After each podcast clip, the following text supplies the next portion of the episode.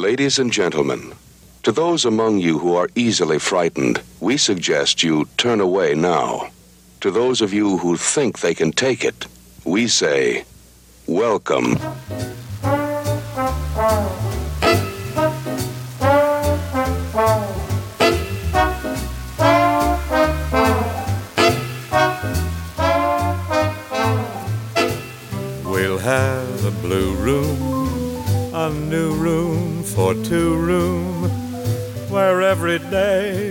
Holiday because you're married to me.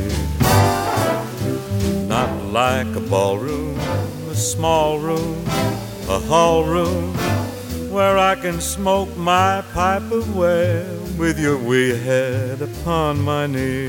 Well, Richard, I hope you liked that song. I had you in mind when I found it, and I was very glad I thought it was a sign. That was Blue Room by Bing Crosby and Buddy Bregman. It's from the 1956 album Bing Sings Whilst Bregman Swings, and that's available on Apple Music. I know there's always a little controversy around Bing Crosby because of the controversial past. I, for one, have no problem listening to Bing's music. For me, that's just that's my go-to place. If we offended anyone with that song, I don't think we did, but if we did, you know, I think you need to go with the music and not the man behind the music. Yeah, and just to be clear, that is why it reminded me of you, and I knew you would like it. The music, not the controversial part. exactly. So I I love a good I love a good tune by uh, Der Bingle. So good choice, sir. Yeah. Playing the Blue Room by Bing Crosby. Because one of our movies on the show today, do you want to tell people what movies are? And, and then we'll tell them what the show is. They don't need to know the show yet. Let's tell them what's going to be on it. Okay. so we're celebrating the films of Lionel Atwill.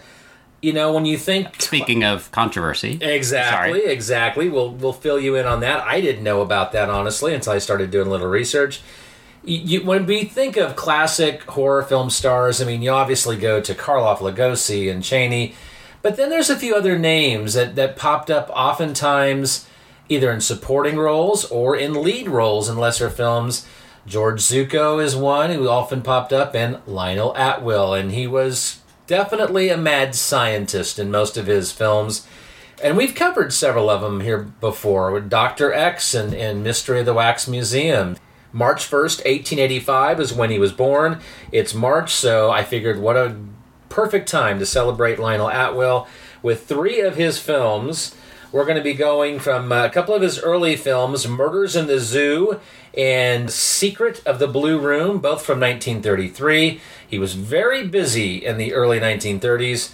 And then we're going to jump ahead to 1942, which was kind of the beginning of the end for his, I would say, mainstream film career with The Mad Doctor of Market Street. And these are three films that, for a long time, they were hard to find, especially Secret of the Blue Room, because uh, as we, when we get into these films, I mean, it wasn't released on VHS. In fact, neither was Mad Doctor. You had to go kind of the black market.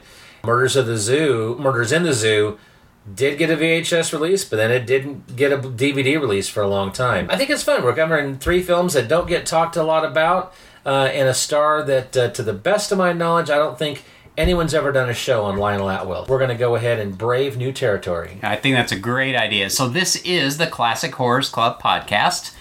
Welcome to our monthly meeting. Let's call it to order.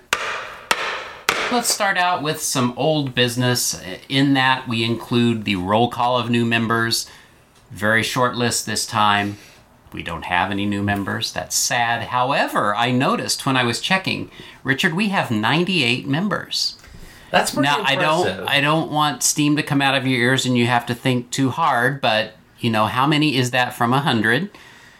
well, that would be two. Yes, so we just need two more people and we'll be at hundred, and I think that's cause for a celebration. So, do we have anything we can get a, give away for our hundredth person or anything? I, I, I don't I don't know. Uh, you know, I well, I think we could certainly first off enter uh, issue a challenge, right? To all the listeners out there, if you're listening to this podcast and you know someone who might enjoy what what uh, we have to offer, then uh, you know send them a link, throw them our way on Facebook, whatever the case may be. Let them know where they can tune in and listen, and maybe we can get to that magical 100 number. And you know what?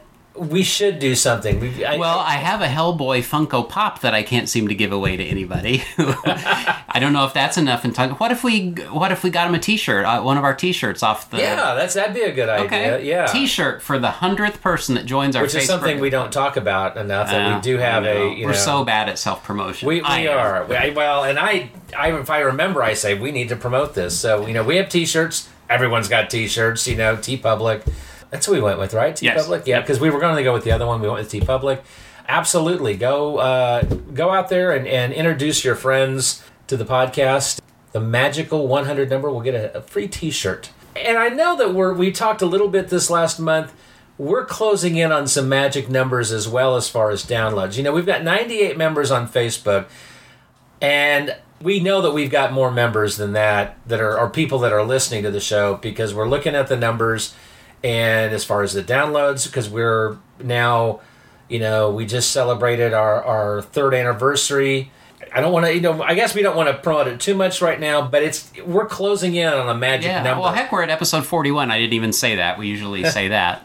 I'm weird about that type of thing. I mean, it's sort of like finances. Like, is that private information? I don't really want. Well, first of all, I don't even know what a good number is. Well- one is a good number for me. I've always said if one person listens, it is a goal for me. I want to get more familiar. And uh, Steve Turek has made some recommendations. Bill Mize has take made some recommendations of how we can aggregate that data and determine really how many listeners we have. So I, I think your point was getting to, and my point is we might have some more landmark numbers that we could be introducing in future episodes and some goals to set once we know. And then always when you reach a goal, you celebrate. I think so. That's I guess that was the the gist uh, of that.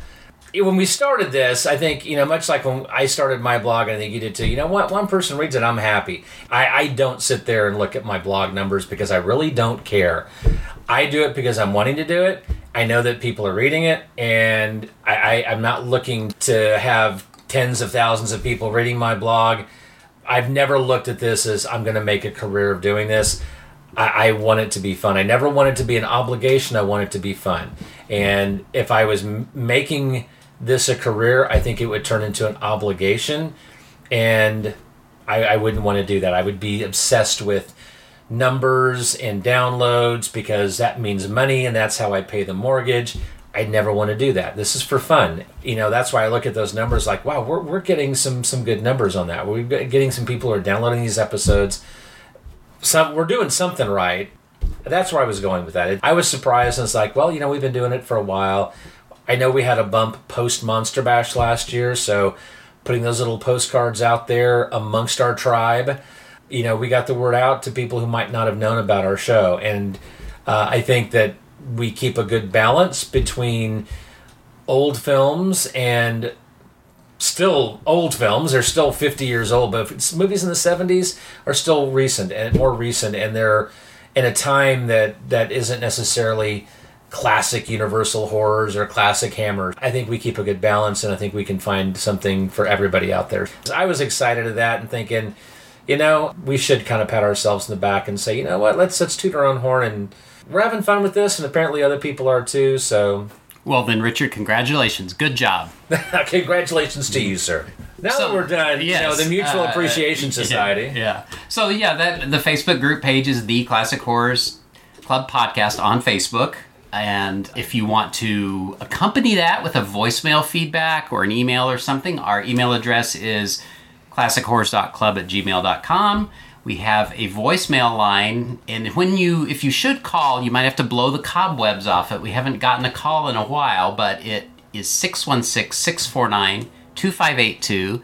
That's 616 649 Club. very good, very good. And if you notice, uh, the past few episodes, we've kind of been going through a spiel like that about not having any voicemail. But when they come in, they sometimes come in between recordings, and I'll stick them in at the last minute without any fanfare or any comments. So I do want to acknowledge that in the last episode, we got e- a voicemail from Chris Franklin from the Fire and Water Podcast Network. It was very nice. Thank you, Chris, for sending that voicemail. And uh, don't let our recording deter you from calling and giving us a voicemail. We really appreciate it. Yeah, our, because our schedule is such now that, like, for example, we're recording this about a month in advance simply because we're no longer in the same location, but we are roughly once a month, so that's what we're trying to take advantage of that. May not always be that way, but for now, that's kind of what we're doing. We definitely want to hear from people. So, as I think I said last time, I don't care if you comment on something we did six months ago. I always feel weird calling in shows and leaving old voicemail, but I shouldn't because I want people to call in as well. So Yeah. And speaking of feedback, do we want to comment on some particular feedback we had from the Count Yorga episode? There, yes, and this was a, a discussion that popped up on uh, on Facebook. It was pertaining, I guess, the thought that that uh, some people thought that we didn't like the Count Yorga films because we kind of we, we didn't really hype them up, I guess, as much as maybe a lot of other people do. We didn't love them as much maybe as some other people did. And so then that kind of just led to a few other people saying, "Well, why did you review movies that you didn't enjoy listening to?" Or And- watching. Or watching. Sorry. sorry. Sorry. Here's our thoughts on this. When we select the films that we're doing, sometimes there are films that we have both seen before and we love and we want to talk about. Um, sometimes they are first time viewings for both, sometimes for one of us. We're never going to, to pick movies that we know we didn't like going into it because why would we do that? We Unless we want to make fun of them, and I don't think that's you or I. I we don't do that. I mean, that's I don't want to make. I mean, we may off air make a comment about that was a horrible movie, and I will certainly always say films like The Lost Mesa Women and and uh, I forget the other one with John Carradine, the Underworld movie. I don't know. Petrified World. Petrified World, thank you. See, those I didn't enjoy, you know, but I also acknowledge that somebody else out there does. And I know people, some people do like the Mesa movies. Not for me. But we're never going to intentionally pick something we don't like. We also don't want to sugarcoat our opinions. If we, you know, we don't want to bash a movie. I don't think we did that with Yorga. We just didn't love it as much as as other films, and so we just gave our opinion. But I don't think we intentionally bashed it, raked it over the coals, because that's not either of our style to do that. I don't even like listening to reviews that are like that.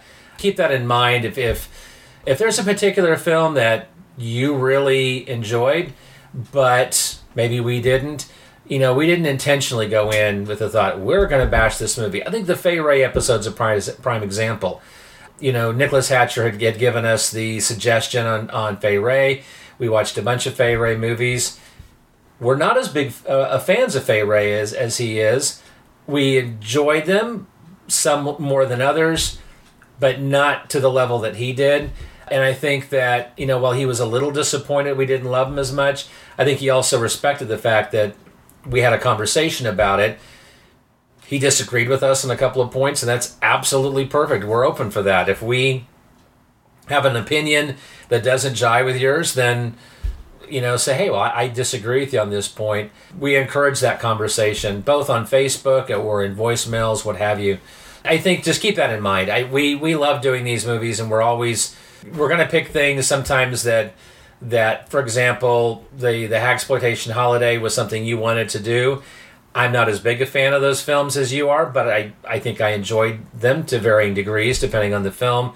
Much like I know that I probably enjoyed the Doctor Who month more than you did, but we open up the doors to to experience new things, and you never know. You know, sometimes we're going to try some stuff. Sometimes we go in these and we know exactly what we're getting. This month, I had seen all three of these films. And no, I had not. I had only seen one. I knew that Mad Doctor and, and Secret of the Blue Room weren't go to films for me. That said, Secret of the Blue Room, I actually came out of that loving that a whole lot more than the first time I watched it.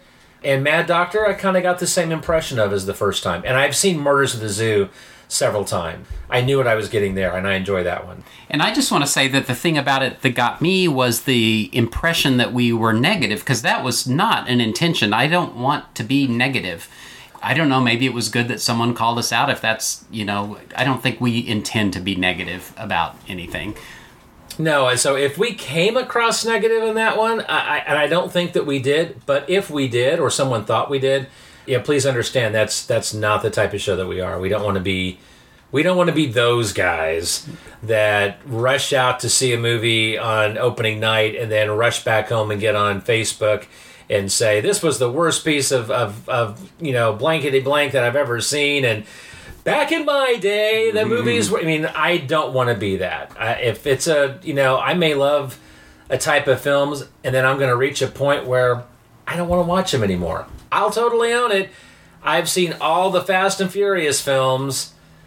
I really don't have a desire to see the next one. I my tastes have changed, and the last one kind of lost it for me. And you know, I'll own it. I saw those, but I've kind of given up on that franchise. So, but you know, I know it's probably going to make gazillion dollars an opening weekend, and uh, it'll do well. But you know, that's I just you know your tastes change, and uh, I think that we don't ever want to be those guys. So I know when I have not liked a movie as much as you have, there is always something you say about it that makes me appreciate it a little more.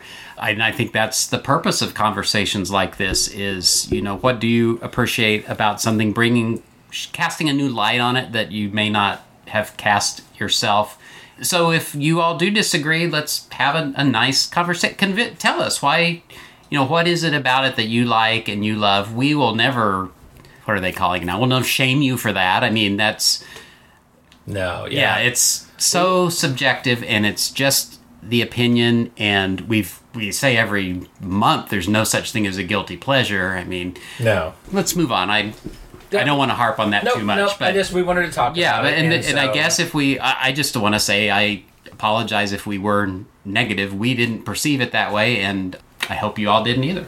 Well, I want to tell you about one other thing. Oh, yes, in all yes. business. I'm sorry. Uh, so I live in Minneapolis now, and they have an Alamo Drafthouse, and it's oddly different than the one here in Kansas City. I think they're all they have their own little flair to them. Yeah. and and I liked what what what you showed me. So Yeah, I don't know uh, if it's just because it was new and exciting for me, if there or if there was a different vibe. But I went on a Friday night, and I know they have film club here in Kansas City. Well, this was film club. I got a little book, sort of a little passport, and if you go to a film club screening, you get a stamp. And that was really cool. And then the page, it has place for you to write your notes, like the date you saw it and what was your initial impression. Really cool. I'm like, oh, I want to do this, you know, I want to watch. But the movie I saw was called Blood and Flesh The Reel Life, R E E L, and Ghastly Death of Al Adamson. And I just wanted to kind of share that. Uh, I don't think it's got a wide release. This was a one night screening at Alamo. They did a Skype conversation with the director, David Gregory, afterwards. David Gregory is the man that made the really good Dr. Moreau documentary, Lost Soul, the oh yeah, that's a really good one. yeah, that was really fun. Uh, but Al Adamson is a director. I knew him best for uh, Dracula meets Frankenstein, or what is it? Dracula versus Versus Frankenstein. Frankenstein. Yeah, a movie that I have tended to not care for over the years, but it was interesting the scenes they showed from that in the documentary. I was like, huh. It really made me want to see it again. It, it's Uh, you know that's a film that a few more viewings every time you appreciate just a little bit more. It's never going to be a great film. It has measures of fun to it. Yeah. So this documentary was in some ways very standard documentary when they do one on a filmmaker. It takes you through their filmography and all that. His life though ended in a bizarre twist. Lionel Atwill's was not as extreme but similar towards the end of his career. He was involved in a well, I guess you can't say scandal. He he was murdered. Buried in his basement and under concrete. The weirdness of his movies, and there were a bunch of them. Dracula versus Frankenstein is just one of them, probably the most well known. But you know, then sort of turns into this real life horror story. And so it's a very interesting documentary. I recommend it uh, for uh, anyone that's, and his films would fall into the late part of the classic horror uh, time frame that we've set up. So just want to share that experience. The, the theater had a, a bunch of old classic horror and sci-fi movie posters. They were huge. I think they were legit. I don't think they were reproductions, and I don't know where those posters would have originally been displayed because I mean they were bigger than a normal one sheet, and some of them were like, you know, wide. So I don't know, but it, it was a fun place. Uh, I recommend it. I'm going to try Film Club again. And uh, How far is this from? Is this in the downtown area? no, I wish. That's the only thing about it. It's probably it took about 25 minutes to get there. It would be like when I lived here going from my place to like Olathe to see a movie. So you actually have to get in your car for this. Yes, I do. I do. But the, and when I got in the car to go, and maybe that helped to the experience. That's the first time I've been in my car since the holidays. So Wow. uh, it was it was fun to get in my car. I was really, I, you know, worried about driving. Like, can I still do it? And you know, what would it feel like? But you know, those weeks of going without the car are uh, compensated for when I get in the car and drive 11 hours to go to Oklahoma. You make up or- for it. Yeah, yeah, that's so- true. So it kind of washes in the end. That's, that would be kind of cool though if it was downtown because that would be awesome. Yeah, I'd be there all the like time. Alamo, that's just two blocks away. I mean, yeah, when you find a good neighborhood theater, you get spoiled by it. Um, I personally, I, I do love Alamo Drafthouse here in Kansas City. Concept of the waiters and waitresses constantly going back and forth sometimes, which I know they try to downplay, but that annoys me a little bit. You know, I do kind of enjoy just getting into the film, and when you hit that climax, and here comes the waitress coming along, it that's a, throws me a little bit. But for me, it's like I love the B and B theater we have here. It's not within walking distance, really, but it's just really five minutes from the house, and it's nice to have that that neighborhood theater. But at least twenty five is not, not No, it's that not bad. And when it's not, you know, if the weather's good, it's no problem to go. I and I'm sorry, I do want to add to that when you mentioned the waiters, that reminded me. So the the waitress came and was asking had I ever been there and was telling me how it works and all that. And she goes, "Are you staying for both movies?" And I said, "What? What's the second movie?" And she said, "Well, we don't know. It's a surprise." Uh, I did not stay because you know it was close to my bedtime, uh, and that's really sad because this movie started at six thirty. But uh, anyway, um, I know I still don't know to this day what it was, but it was going to be an Al Adamson movie, one of his movies. There was a How could you not stay to I just- the first five minutes? I know. I just well because then I was afraid I'd stay for the whole thing. You know, I mean, and I had a I had a big day the next day. We'll talk about at the end when we ask what's going on with each other. All right. All right. Well, we better talk about these movies. Well, we're going to do things a little different. We're going to go ahead and start the the uh, main presentation of our meeting uh, with a discussion of Lionel Atwill, and we'll take our breaks when we get in his biography to the points where uh, the movies we're going to talk about were made.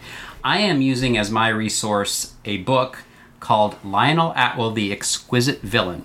This is by Neil Pettigrew, and it is available from Midnight Marquee Press.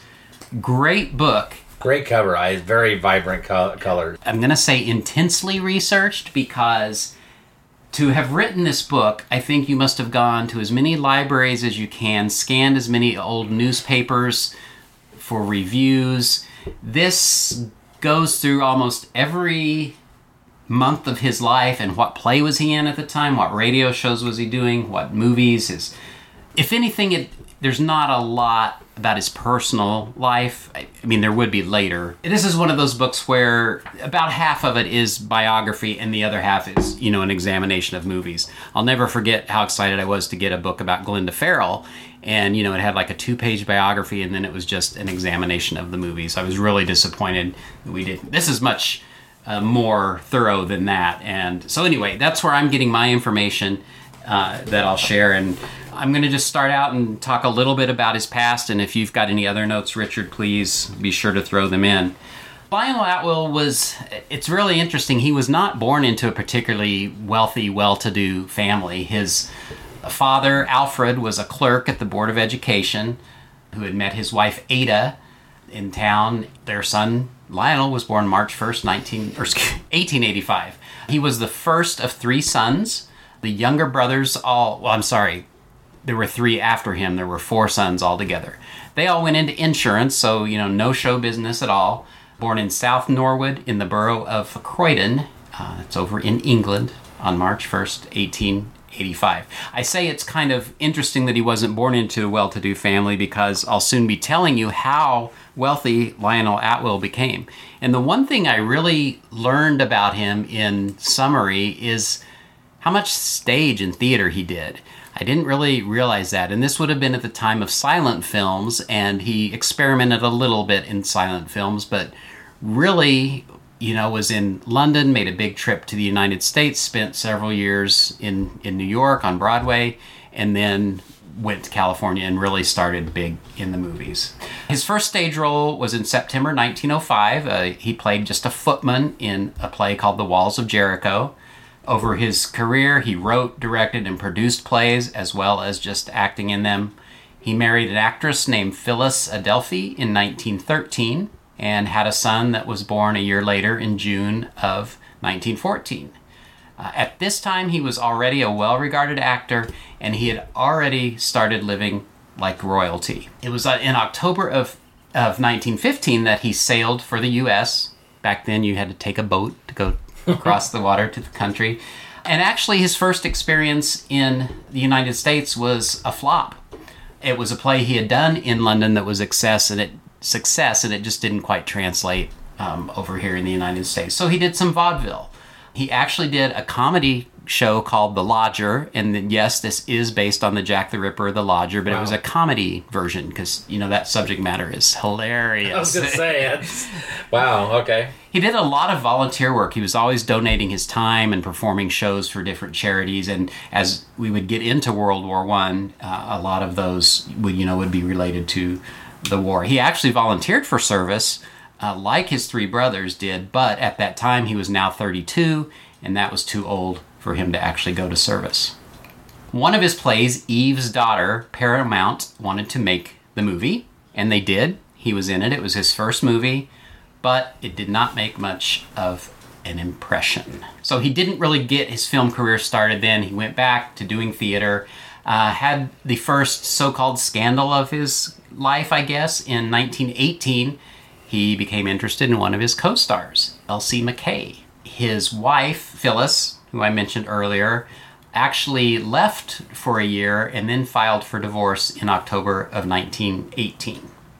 So then he was able to marry Elsie. He did that while he was in Chicago in February of 29. And he partnered with a theatrical producer called David Belasco to do a play called Deburau? D E B U R A U. And there's a whole chapter in the book to vote, devoted to this. This was apparently Lionel Atwill's triumph. So none of his movies, um, although, you know, that Murders in the Zoo, that's pretty much a triumph in my book. But, no. Anyway, yo, there's a whole chapter devoted to it. This really is what made him a star. Uh, and so, like I said, this theatrical career that I wasn't even that familiar of, that's really where Lionel Atwill came from. In 1919, he had only made his fourth movie. Interesting. I, I mean, you gave a face when I said the name of that play as not really being familiar with it. In the book notes, it is relatively forgotten today. No one is aware of this play that made him such a star. Well, back then uh, there was so many plays, right? Because films were still, uh, I wouldn't say in their infancy, but people went to, to stage plays quite a bit more. You're not talking just Broadway or what have you. I mean, keeping in mind there wasn't even really. I mean, there was radio, but there wasn't radio dramas yet. Certainly, decades before television. So people, when they wanted to be entertained, they went out to the theater. Now they went to see films, but they also went to see stage plays, and that I think stage play is much more common back then. We still have them now, but they're dinner theaters, and and a lot of times people don't go until like it's around the holidays or something to see a holiday show. You know, I know that there's there's theatrical stuff even here in Kansas City, but I'm not sure that you could keep yourself busy seeing every single play that comes to Kansas City. And and yes you could probably you know go to New York and there's probably a lot more off Broadway plays but those are isolated. You hear you hear of so many plays back then and it's like I never heard of it never heard of it never heard of it. It's no different than somebody who's never listened to old time radio is like well have you heard of Fibber McGee and Molly well no. Have you heard of Suspense? No. Yours truly Johnny Dollar? No. You know what you know and, and this there's a medium that you know you might not be familiar with. I wasn't surprised. I did know he he was very prolific theatrically. I, I saw a number. He did a total of 25 different broadway plays between 1917 and 1931 uh, and that's broadway plays so and you know he had to do some off broadway too Oh yeah, he traveled all over the mostly the East Coast, but I mean, I Yeah. mentioned Chicago doing after the big play. You know, next attempt to make a movie, a silent film, The Lover of Camille, and that was a big flop. Still, no movie career for Lionel Atwill. In 1925, he had a very strange year. He almost died in a train accident. In fact, the, the person in front of him was killed. I mean, he was like inches away from being killed Wow. in a train crash. Also, he caught his wife Elsie cheating on him. So he filed for divorce this time because of her cheating. I guess she got no alimony from this him. would be his second wife Yes. Okay. Yeah. But Very quickly in 1927, he met Louise Cromwell. They both lived in the same apartment building, and they would eventually become married. Now, I do know about Louise Cromwell because her full name was Henrietta Louise Cromwell Brooke MacArthur. She was the ex wife of Douglas MacArthur. I did not catch that. Yeah, she's she's the ex-wife of, of the legendary uh, Douglas MacArthur, General Douglas MacArthur.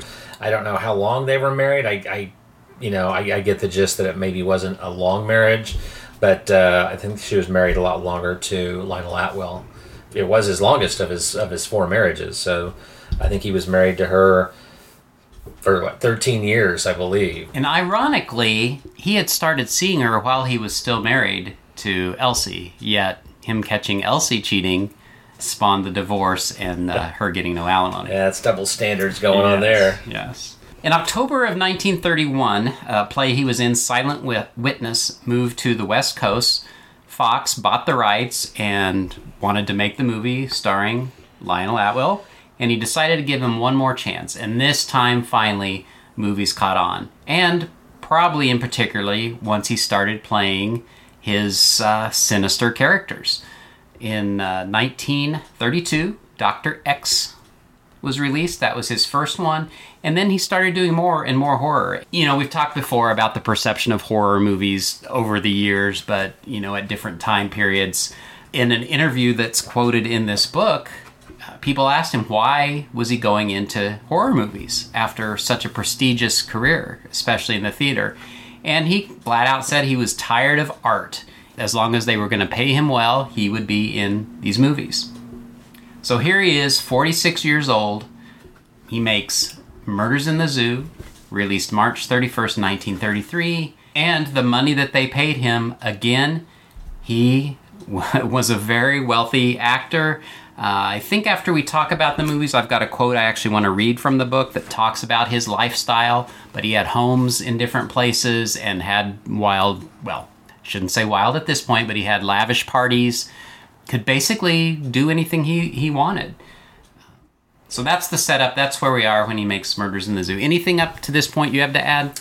Uh, I really don't. You, you've got a ton of great information there. I mean, 1933 was a very prolific year for him. He did eight films that year, and several of which we've talked about on the show, like um, you know, uh, the Vampire's Bat. I believe we talked about that one, and the uh, Fay Wray was in that one, right? Yeah, yep. yeah. Mystery of the Wax Museum, another Fay film. Uh, a movie called The Sphinx, which have I, you seen that? I, you know, I used to have it, and I don't have it anymore. I, there's a spot for it in the binder, so I don't know what happened to I it. I want to see that. It's on YouTube. As it is. It's public domain. You can find it. I remember. I think my copy was uh, from Alpha Video. That is actually one I'm going to be watching. We'll talk why I'm watching that, but yes, uh, I remember it not being that bad. Actually, mm. I, you know, I think for public domain films, look, you get them for free. Uh, if you can even enjoy them marginally, I mean, it's already a win, right? You haven't spent any money on it and I think that's where you know he was very prolific. But 1933 was a very busy year for him, and two that's why two of the other films were you know two of the first films we're going to be talking about come from that same year. Yeah. Starting off with Murders in the Zoo. Yep. So let's take a little break, listen to the trailer and the plot synopsis, and then we'll come back and talk about it. It is, however, with a pulsing lump of gratitude in my throat that I wish to thank Mr. Eric Gorman for not only sponsoring this delicious and resplendent banquet, but for bringing back from India with him some of the worst, uh, some of the best, most interesting animals in this wide universe to entertain and intrigue you. Woodford! Keep your places, everyone. Mr. Hewitt has fainted. Dr. Woodford will take care of him. Better get him out of here, Doctor. Yes, I'll bring him this way. I don't know yet, dear. Right this way. Oh, please stay here and help keep the others calm.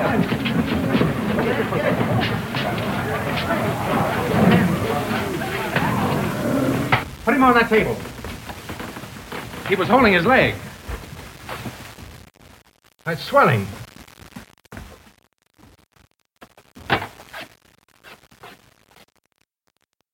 That looks like a snake bite. What do we have in any snakes with fangs as wide as that? Maybe he's a mamba bite. See if that mammal's in his cage. If it is a mamba, that tourniquet's no good. I've seen a dozen cases like that in India. He was dead within five minutes. You mean there's a snake loose in there among all those people? Come and get everybody away from that table. I'll do what I can. but There's nowhere to toxin. There's nothing you can do for him. The mamba's gone. Its cage is open. I'll try to keep everyone quiet. Get out of here, everybody. There's a poisonous snake loose. Get away from that table. There's a poisonous snake under it. Oh, It's a natural. Fred, grab some photographs. Where's their telephone? Come on, Freddy, let's go. Jim, let's grab a... Shot.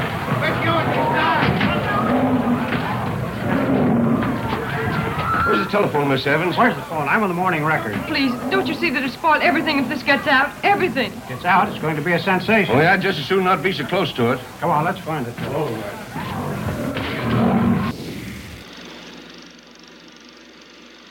In what's been called possibly his best performance, Lionel Atwill plays Eric Gorman, a zoologist that returns from the Asian jungle with some new animals for the municipal zoo and an unhealthy jealousy of his wife. Suspicious of any man she encounters, Gorman takes extreme measures to keep her all for himself. Of the three films we're covering, this is the one that has been the easiest to find for the last 30 years, honestly. Murders in the Zoo, it was actually not a Universal film, it was a Paramount Pictures film, and it was one of the films that Paramount sold to Universal in 1958 for the Shock Theater package. The Shock Theater package, if by some chance you're not familiar with what that is, is the theater package in which, uh, and we're talking not movie theater, but it's a package of films that was sold to television stations. There was two. There was Shock Theater and then Son of Shock, and these two different film packages had basically every Universal film, horror and mystery from the 30s and 40s. I don't think they went into the 50s. If they did, it was very early 50s.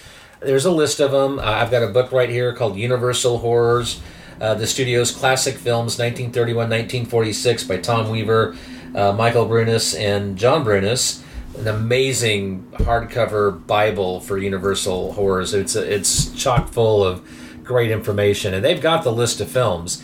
And the Shock Theater film package is what really kind of kickstarted the television horror host. Television stations got all these films. They had to do something with them. They needed a host to host the films, and that's where like Tom Leahy's uh, Nightmare show started in Wichita, and he created the character of the host. I do believe Vampira predated the Shock Theater package. I believe I can't remember I what think so. year. The Shock Theater package is what kickstarted it across the country because television stations. That's when they started coming up with their own host. Murders in the Zoo has always been out there. It was part of the Universal Horrors VHS collection in the day. It was towards the end of the releases, but it was available on, on VHS. It was available on uh, DVD. Now, I remember correctly, it was one of the later ones released on DVD. I think, wasn't it in like, I, I believe it was like the Universal Horrors Cult Collection or something. The one that came out from Turner Classic.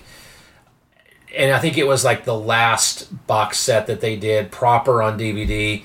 It had a really crazy high sticker price at the time. But I remember in that set were some of the other films that hadn't surfaced on VHS, like The Mad Doctor of Market Street and The Strange Case of Dr. RX, another Atwill film. So Murders in the Zoo was, was kind of late, but at least it did get a DVD release. It is, you know, still readily available now. It's on Blu-ray in the Universal Horror Collection Volume 2 it is one of my personal favorites of Lionel Atwill. I mean, he's really at his best in this film as Eric Gorman. He's crazy. He's not a mad scientist, but he's mad. He he is definitely maniacal. But interestingly enough, he wasn't the top billed in the film. Nope. Uh, that went to Charlie Ruggles. At this day and age, most people are going to say, Who? Charlie Ruggles was a character actor, he was a comedian. He headlined a handful of films, but he was normally not like a lead star. He wasn't a Charlie Chaplin, Buster Keaton, W.C. Fields type lead, but he was he was well known. He did quite a few films, and he did a lot of work. Actually, as as we go through these films, you're going to sense some themes with some of these stars and, and films that they did, and how they kind of worked together. And Charlie Ruggles did quite a few films with uh, W.C. Fields. He did uh, If I Had a Million, Alice in Wonderland, which W.C. Fields played Humpty Dumpty. That's nightmare fuel right there if you've seen that one. A movie called Six of a Kind. Uh, the classic Bringing Up Baby with Cary Grant and Katharine Hepburn. A Christmas movie that maybe some of you saw, you know, in the last several months. It happened on Fifth Avenue, a lesser known. The Invisible Woman. So he was in another Universal horror film, or I guess a Universal since this was Paramount. And he was also the voice of uh, Aesop on Bullwinkle, the Rocky and Bullwinkle show. Ah. He had a very long career 153 credits. His film career started in 1914 with a, a supporting role in The Patchwork Girl of Oz, one of the silent Oz films. His last was in 1976 as the voice of Aesop again. And, and I, I don't know what that was, if it was a television special or a film, but he, he did that voice one last time. Aesop's Fables, right? I think is what that was. That's a fun segment in the the uh, Rocky and Bullwinkle show. Here he plays Peter Yates, a marketing director of sorts. He knows marketing. He knows he's like the guy to contact the papers and hype things up. And he's had kind of some history with with the alcohol a little bit. I think the events of this movie probably led him to drink because by the end of the film he was looking pretty tipsy. I don't blame him though. He he had a stressful time with this job. Uh, you've got Gail Patrick as uh, Jerry Evans. Uh, not femme fatale really, but she was the female scientist alongside Dr. Jack Woodford, played by Randolph Scott. Now Gail Patrick, not a huge star in Hollywood. She was in My Man Godfrey, I think is one of her bigger films. She had an uncredited role in that W.C. Fields film, If I Had a Million. Randolph Scott, much more known, 109 film credits, a lot of westerns, but he did a couple of other films around this time which are well known. Have you ever seen Supernatural, which I think was from 1933? Yes.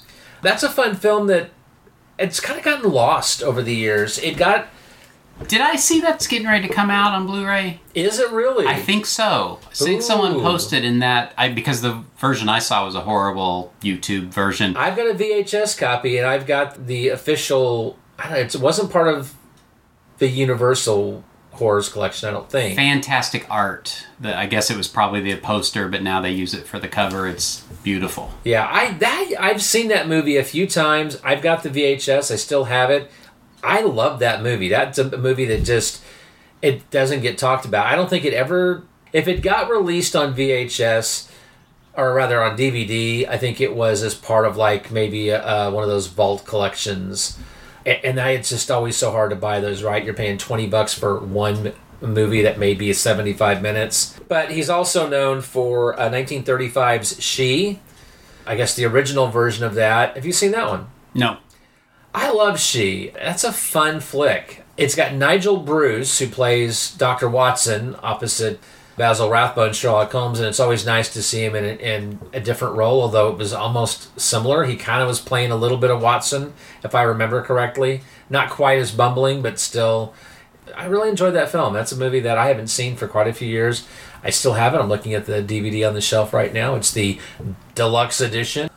I think there's a colorized version and a black and white version on this one. That's a fun film. I recommend you see that if you haven't. And then finally, we have Eric's wife, Evelyn Gorman, played by Kathleen Burke, who didn't have a lengthy career 22 films, but she is best remembered for her role as the Panther Woman in Island of Lost Souls. Yeah. What'd you think of Murders in the Zoo?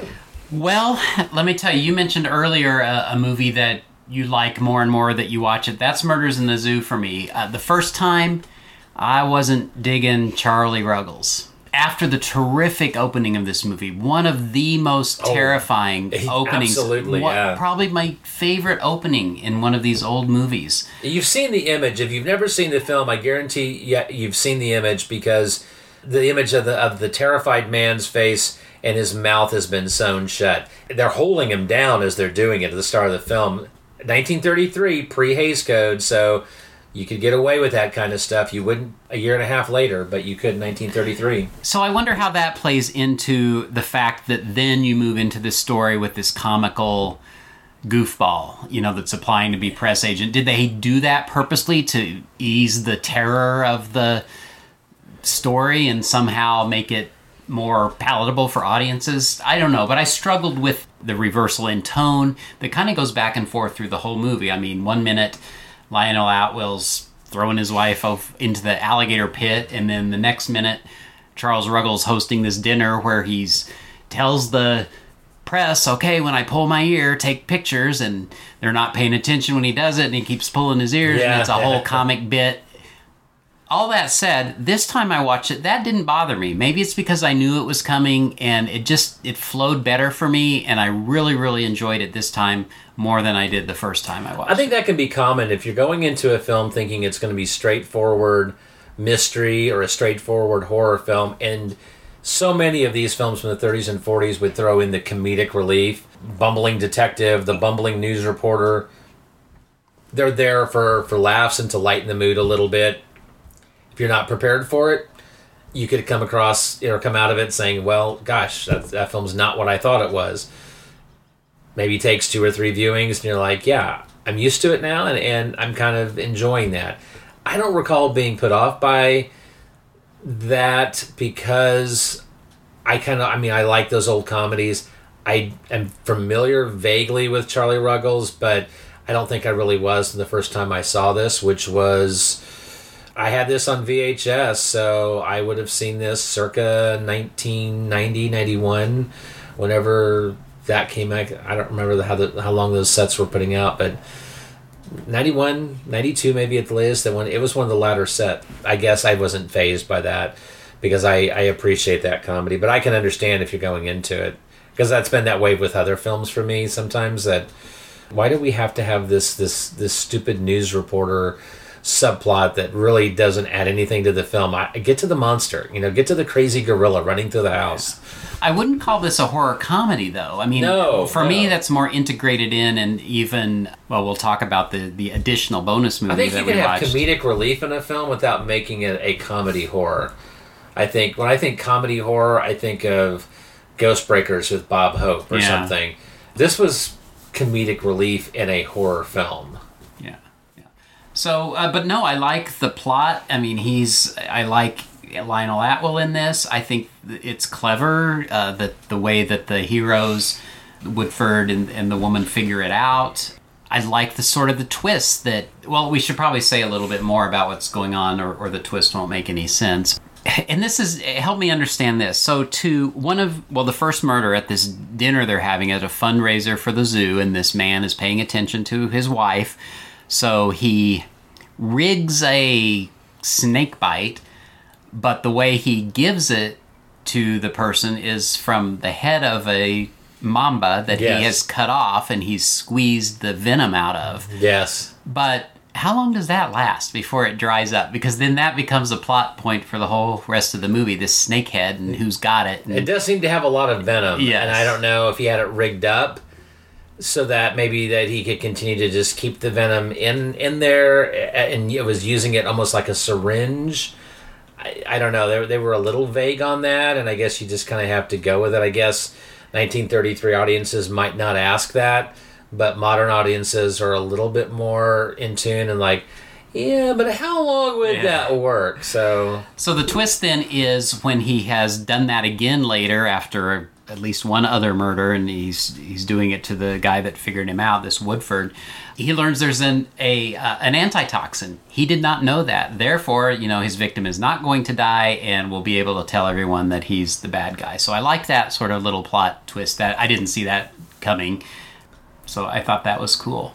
I love the ending as well. You know, he has he's on the run now that they've discovered him. He I guess he goes in a cage. I thought at first he had gone outside the zoo and he was behind the fence, but he's in a cage. In a There's a python. You know, very effectively filmed. He's looking out to see if they're coming after him, and the python slithers up to him, and all of a sudden it's wrapped around him, and and it's what do you, what do you call it when you get a python wrapped around you and it squeezes? It's uh, death. yes, yeah, something to him, and that's really well done. And side note, I'm sure you have it. Do you have it in your trivia, uh, like how they filmed that? No, no. Oh, they put the python to sleep. That was Lionel Atwill, and they wrapped it around his body. Boy, I want to make sure he was asleep. I was like, double check that. Yeah. Yeah, I, I that was a great ending. Uh, I mean, you got the little postscript right. I think with Charlie Ruggles, and as you always do in these films, is like there's the couple, and then then you get that little extra little chuckle at the end. But um, yeah, I, I love the ending. I love the setting of the zoo. Something unique that if you think about these type of, murder things, there's always a house or this or that. I mean, there's even like with circuses. Circuses, there's a whole kind of mini little subgenre of circus films. We're recording this roughly a month ago, so last week I saw Berserk for the first time with uh, Joan Crawford, and I, I I thought that was fun. I actually really enjoyed it. I don't know how many other zoo films that we have really that, that take place in a zoo. I'm drawing a blank. I'm sure there's there's probably a couple over the decades, but unique and Well, certainly for 1933. Yeah, and you know the thing about that is the zoo. Sure, you think about that. You go during the day, happy, fun place. What happens at night when it's dark Oh, yeah, and the animals are get? That is, I had the opportunity one time uh, when I lived in Dallas to go to Six Flags over Texas at night after everything had closed. Scary as I can imagine. whatever. I can so, imagine. Yeah. you know, I, I different, but that's sort of how I would imagine a zoo Yeah. at night. It would be terrifying to walk through a zoo at night. Well, I think that yeah. I mean, obviously some animals will be asleep, but if you're walking around, you might startle some of the animals. No, at night they open the cages and the animals get out and play. Oh, okay. Well, then I'm never going to do that. So, no, I, I, I think yeah, very cool setting and and creepy in a way. I like they close it down at one point because they've got to find the the snake Yeah. and and you know the kids are wanting to go in there and they're like you don't want to do that and it was kind of funny. You know, you always have. I don't know why in these movies, but the, the guard at the front gate is always 102 years old. He really couldn't do much if there needed to be any action. He lets in the, the, the young boy who's the, the messenger, and of course he's roaming over the entire zoo where he knows the building he needs to go, but he goes through like, you know, umpteen different exhibits to get to there. And I thought that was, yeah, very telling at the time. You know, it's like that age and it made me think that there's a certain innocence to this time because I'm not sure that you know. First off, kids of that age now wouldn't be working as a messenger, going out and about, and you know, doing all things. Because I mean, I don't know how old he was, but he looked. fa- He was about 10, 11 maybe. You wouldn't have that today. Have you? You'd be questionable sending a 16 year old going out and doing that. And the the idea of like going into the zoo. I mean, uh, kids get so jaded as they get older and stuff like that. I, you know, I I don't know. Would they? Would a ten year old who's a, a courier today would would he get excited about getting a chance to go to the zoo for free? I don't know.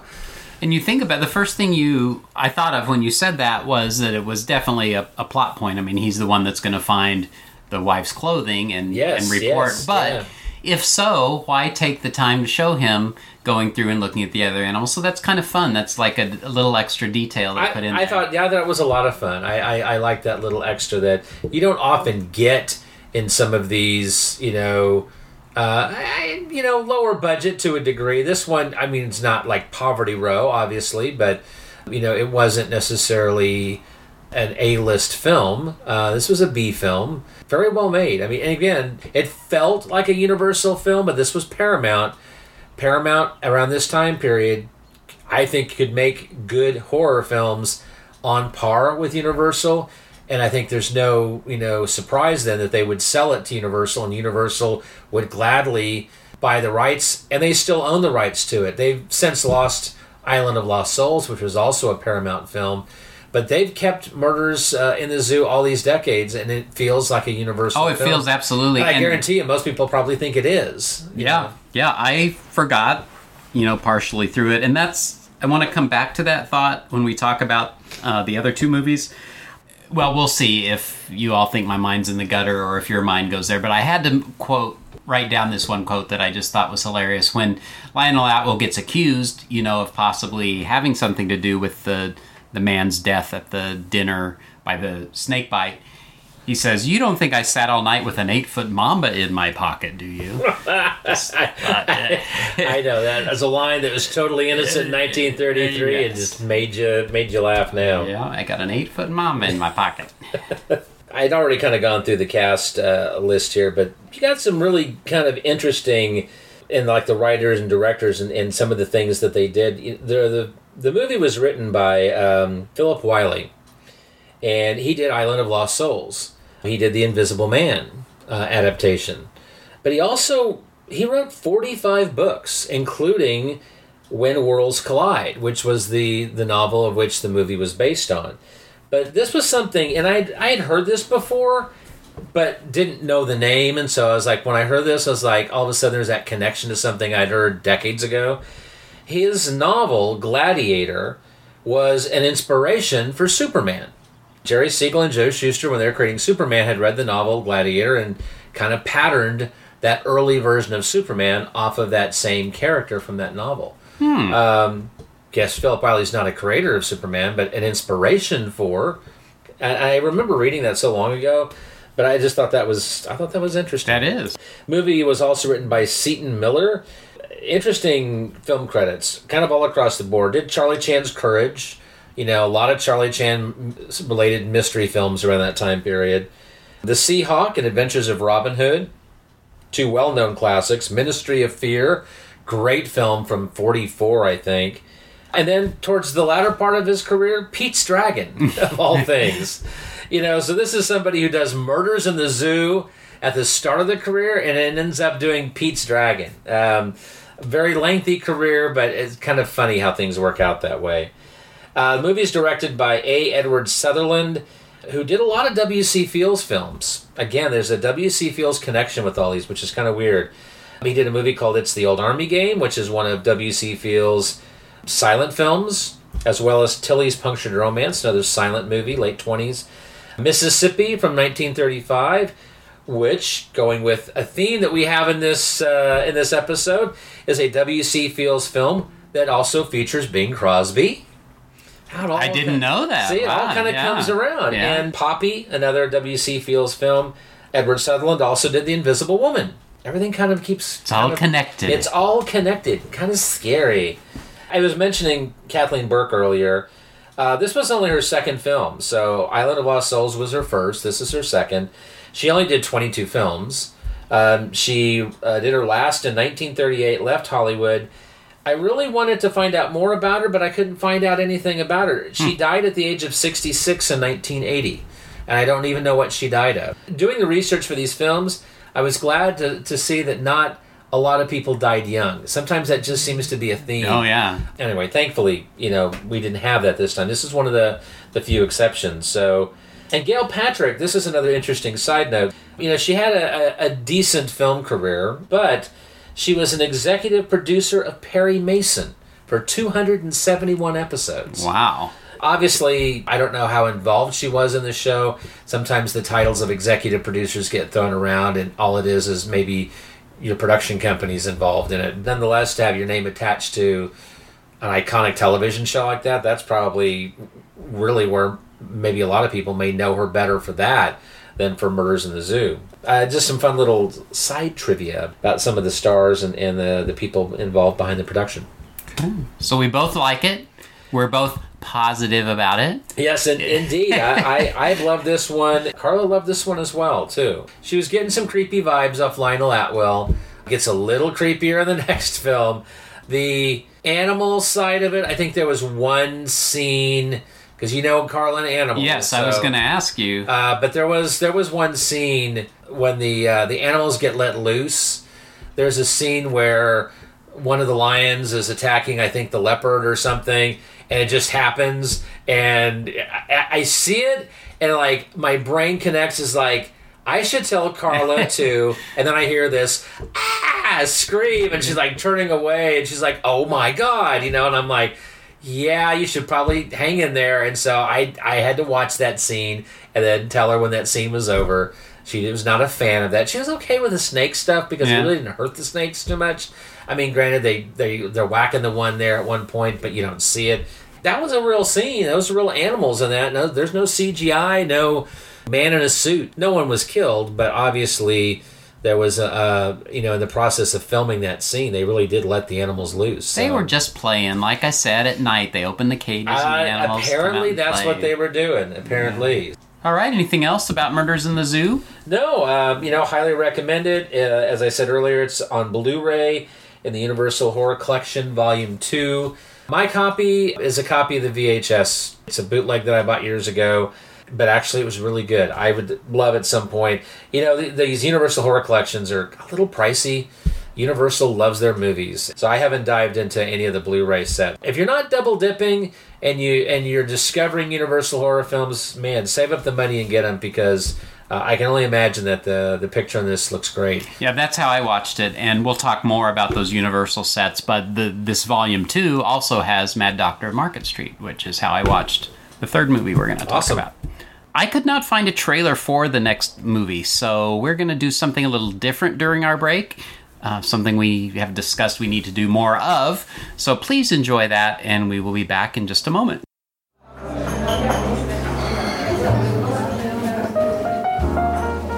Hey, I'm so glad you could make it. Welcome to my little podcast here, Bill Watches Movies. I'm Bill Mize, I'm the host and creator, and I'll be helping you today. Now, we're a podcast that's a little different from the other ones out there. We start off with a rich and aromatic blend of B movie weirdness. Then we fold in some Hollywood history and biography. And finally, at the end, we sprinkle just a bit of old time radio ambiance for that finishing touch. Now, we think that that unique combination will bring you an audio experience that you'll want to enjoy again and again.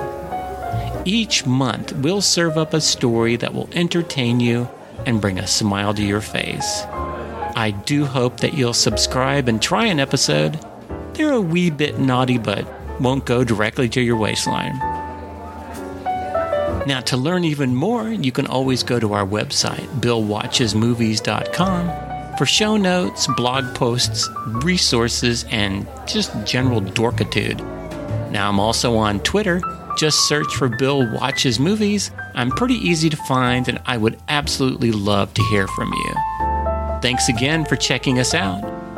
Relax, enjoy the music, and then enjoy the show.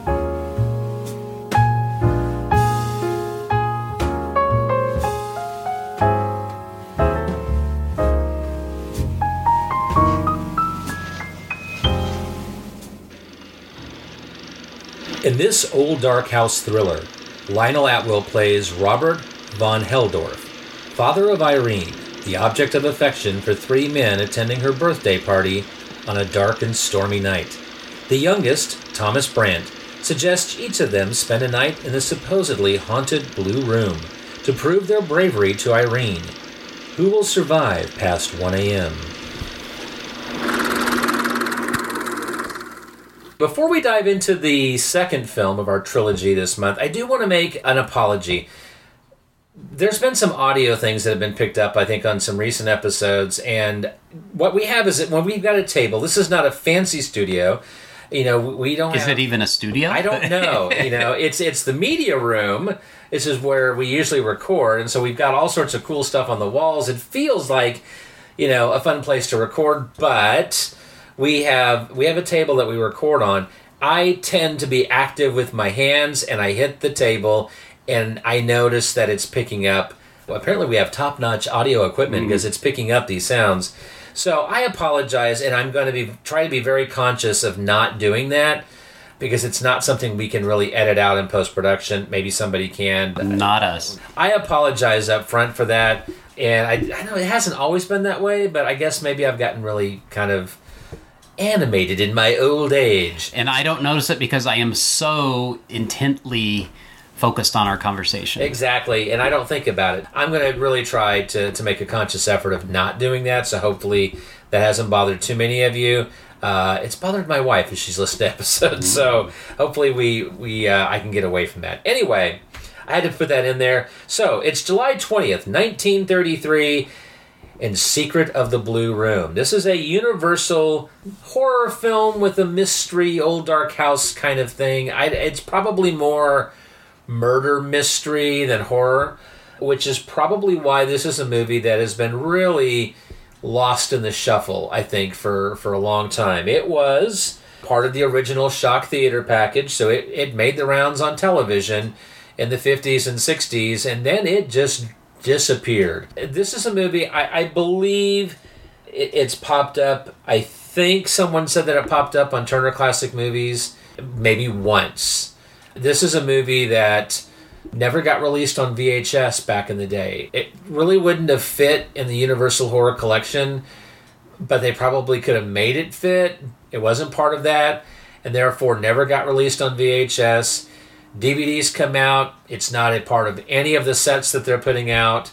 And again, I, th- I think they could have found a spot for it, but they chose not to. It finally got released as part of the Universal Vault series. I want to say maybe within the last four, five years, maybe a little longer, not much.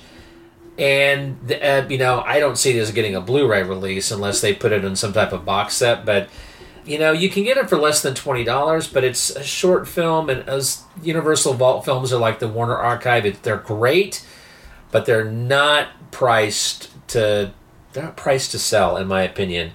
However good luck finding this film otherwise. I finally traced it down years ago uh, on a bootleg copy that was of a film strip. It's not a bad print and i've only seen this movie once before this viewing for some reason it just didn't connect with me. But the second viewing for this show yeah i, I really enjoyed this one a lot. You've got a really good cast.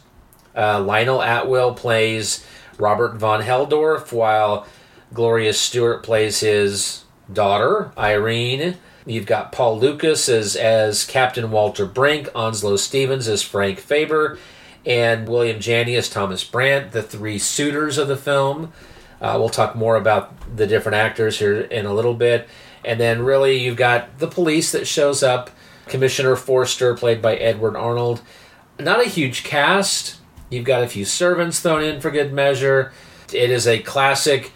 It's raining and storming, and you're in this great old dark house, and there's murder in the Blue Room, essentially. And uh, the Blue Room has all this mystique and history and tragedy behind it this is a fun film that is actually one of four adaptations, essentially, of the same story. This was a, a remake of a 1932 German film based on a story by Erich Philippi.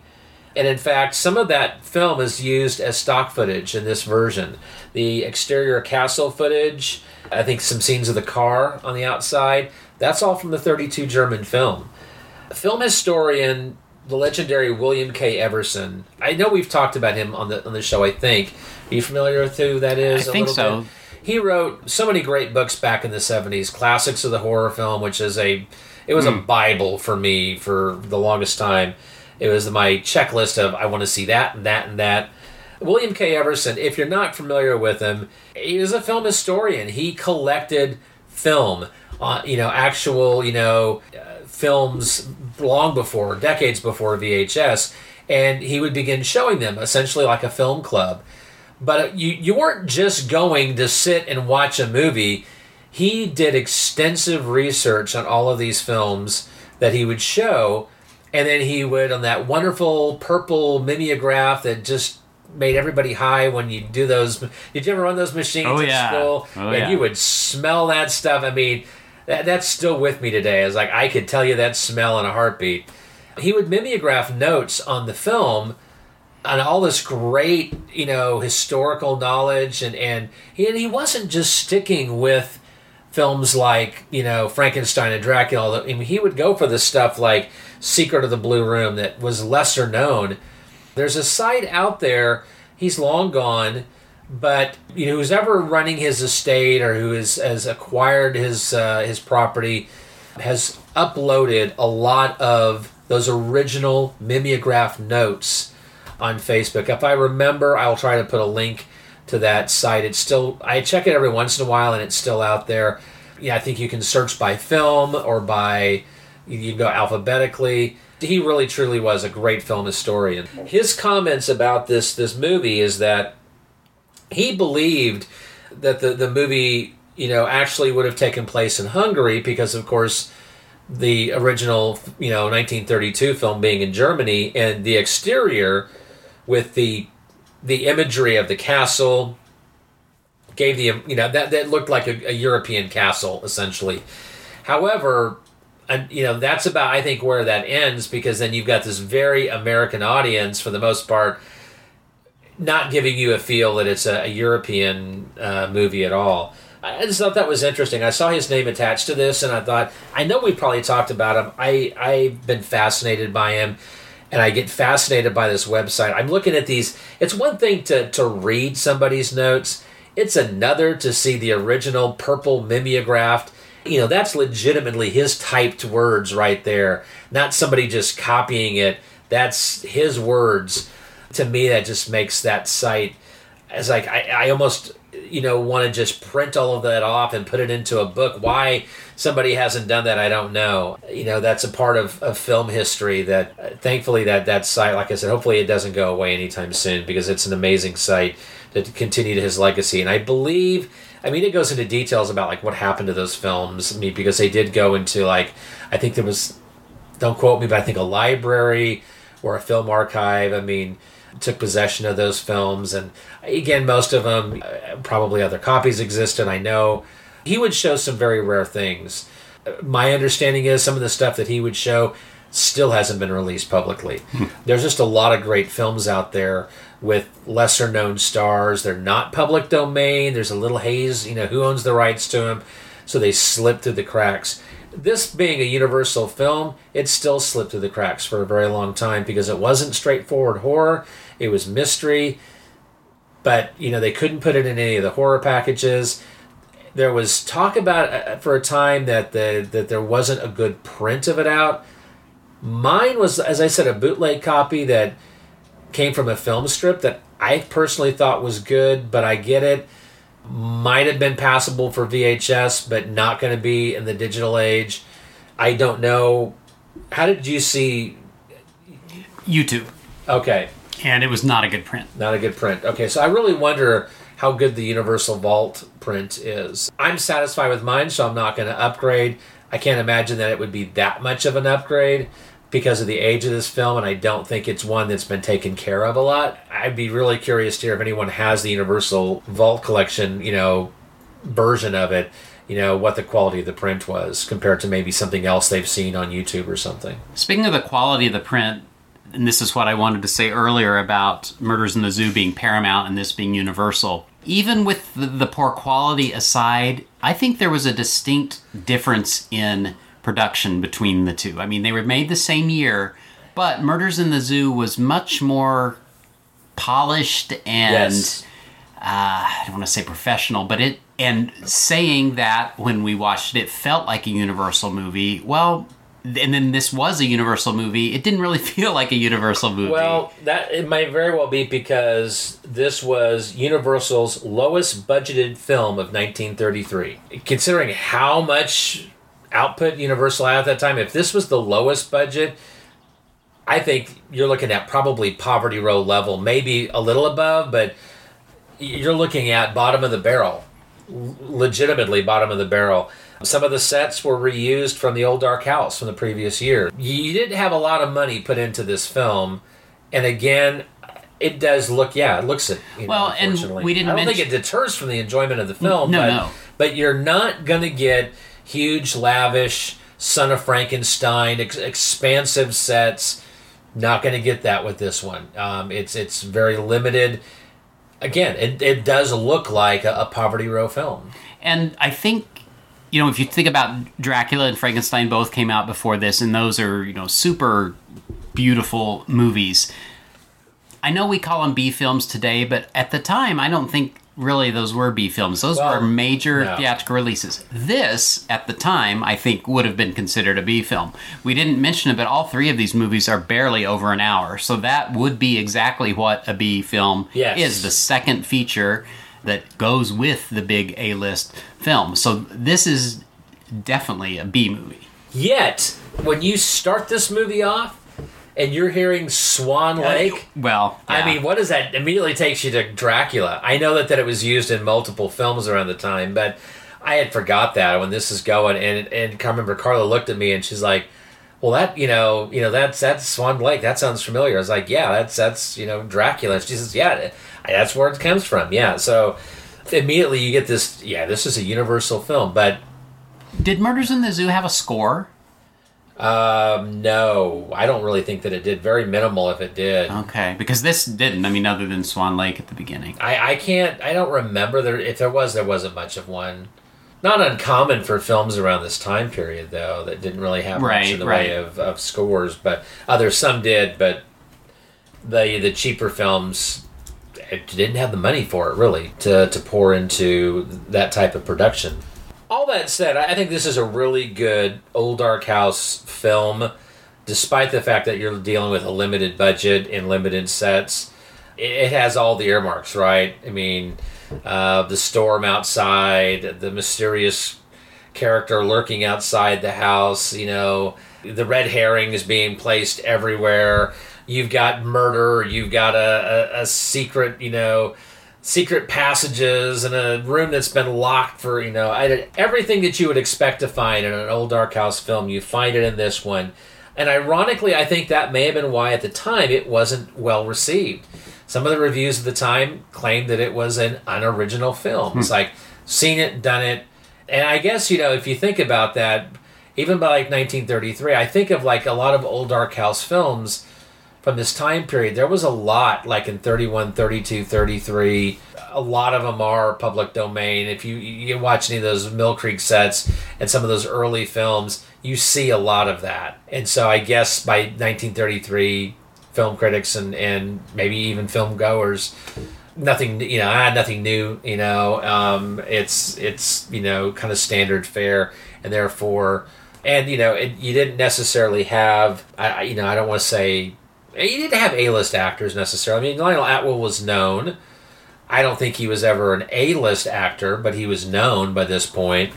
You know i think some of these stars are perhaps better known now like gloria stuart she had been in the old dark house the invisible man so she was well known. Um, she was riding a wave of success. I think she's probably has a much higher pedestal now, simply because a she's Gloria Stuart. She comes from that. You, you know, she was in. um she played Queen Anne in the 1939 version of the Three Musketeers, but then, of course, she played Old Rose in Titanic in '97, which just kick-started her whole career. You know, and she lived to be hundred. You know, she died in 2010 at the age of hundred. That also elevates your your pedestal substantially. And then Onslow Stevens, Onslow Stevens and Paul Lukas, again names not necessarily household now, but they were well known for the time period. Paul Lukas around this time period was was doing The Lady Vanishes. He had more films coming down the pike. Played Athos in uh, the 35 version of The Three Musketeers. Uh, he was in 20,000 Leagues Under the Sea many years later, but he was also in the 40s. He was in The Ghostbreakers. He was also in The Monster and the Girl, which is, I don't, that's not Universal. It's not a Paramount film. I don't really think that's Universal. I I, know don't either. Universal put it out. I think that's a Paramount film. It's doesn't get a lot of love, and there's good reason for it. It's not one of the best from that time period. Onslow Stevens played Aramis in the 35 version of The Three Musketeers. He was in a 35 film called Life Returns, which I believe that is Universal, and I think it's a public domain Universal film. He was also in, played Dr. Frank uh, Edelman in House of Dracula. Uh, he was also in Them as the Brigadier General, which I don't remember seeing him. He must have looked a little different, or maybe I just I need to go back and rewatch them for the umpteenth time and and catch that. Now the rest of the cast, I mean William Janney, not a great long film career. Laurel and Hardy's Bonnie Scotland was really the only film that really stood out to me. Other than he played Buddy Cassidy, the brother of uh, William Boyd's Hopalong Cassidy in Hopalong Cassidy Returns, and it's the only film that you ever saw Hopalong's brother. So that's that's like a trivia question there. But he retired only uh, four years after this film. He retired in 1937 after 40 films.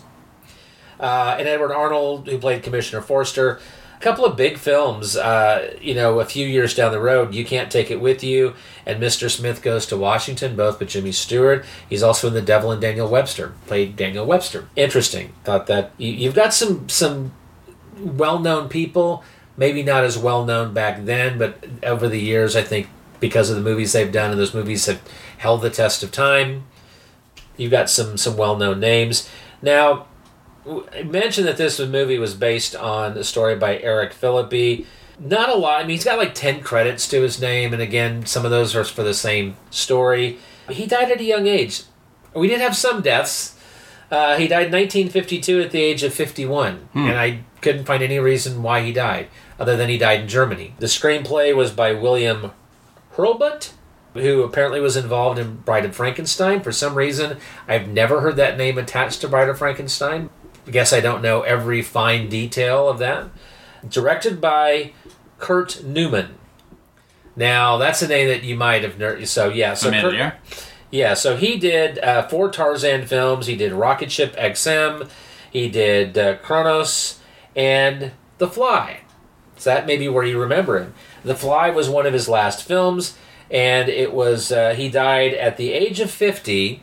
Some say suicide, some say natural causes, and it was released. The Fly was released actually one month after his death.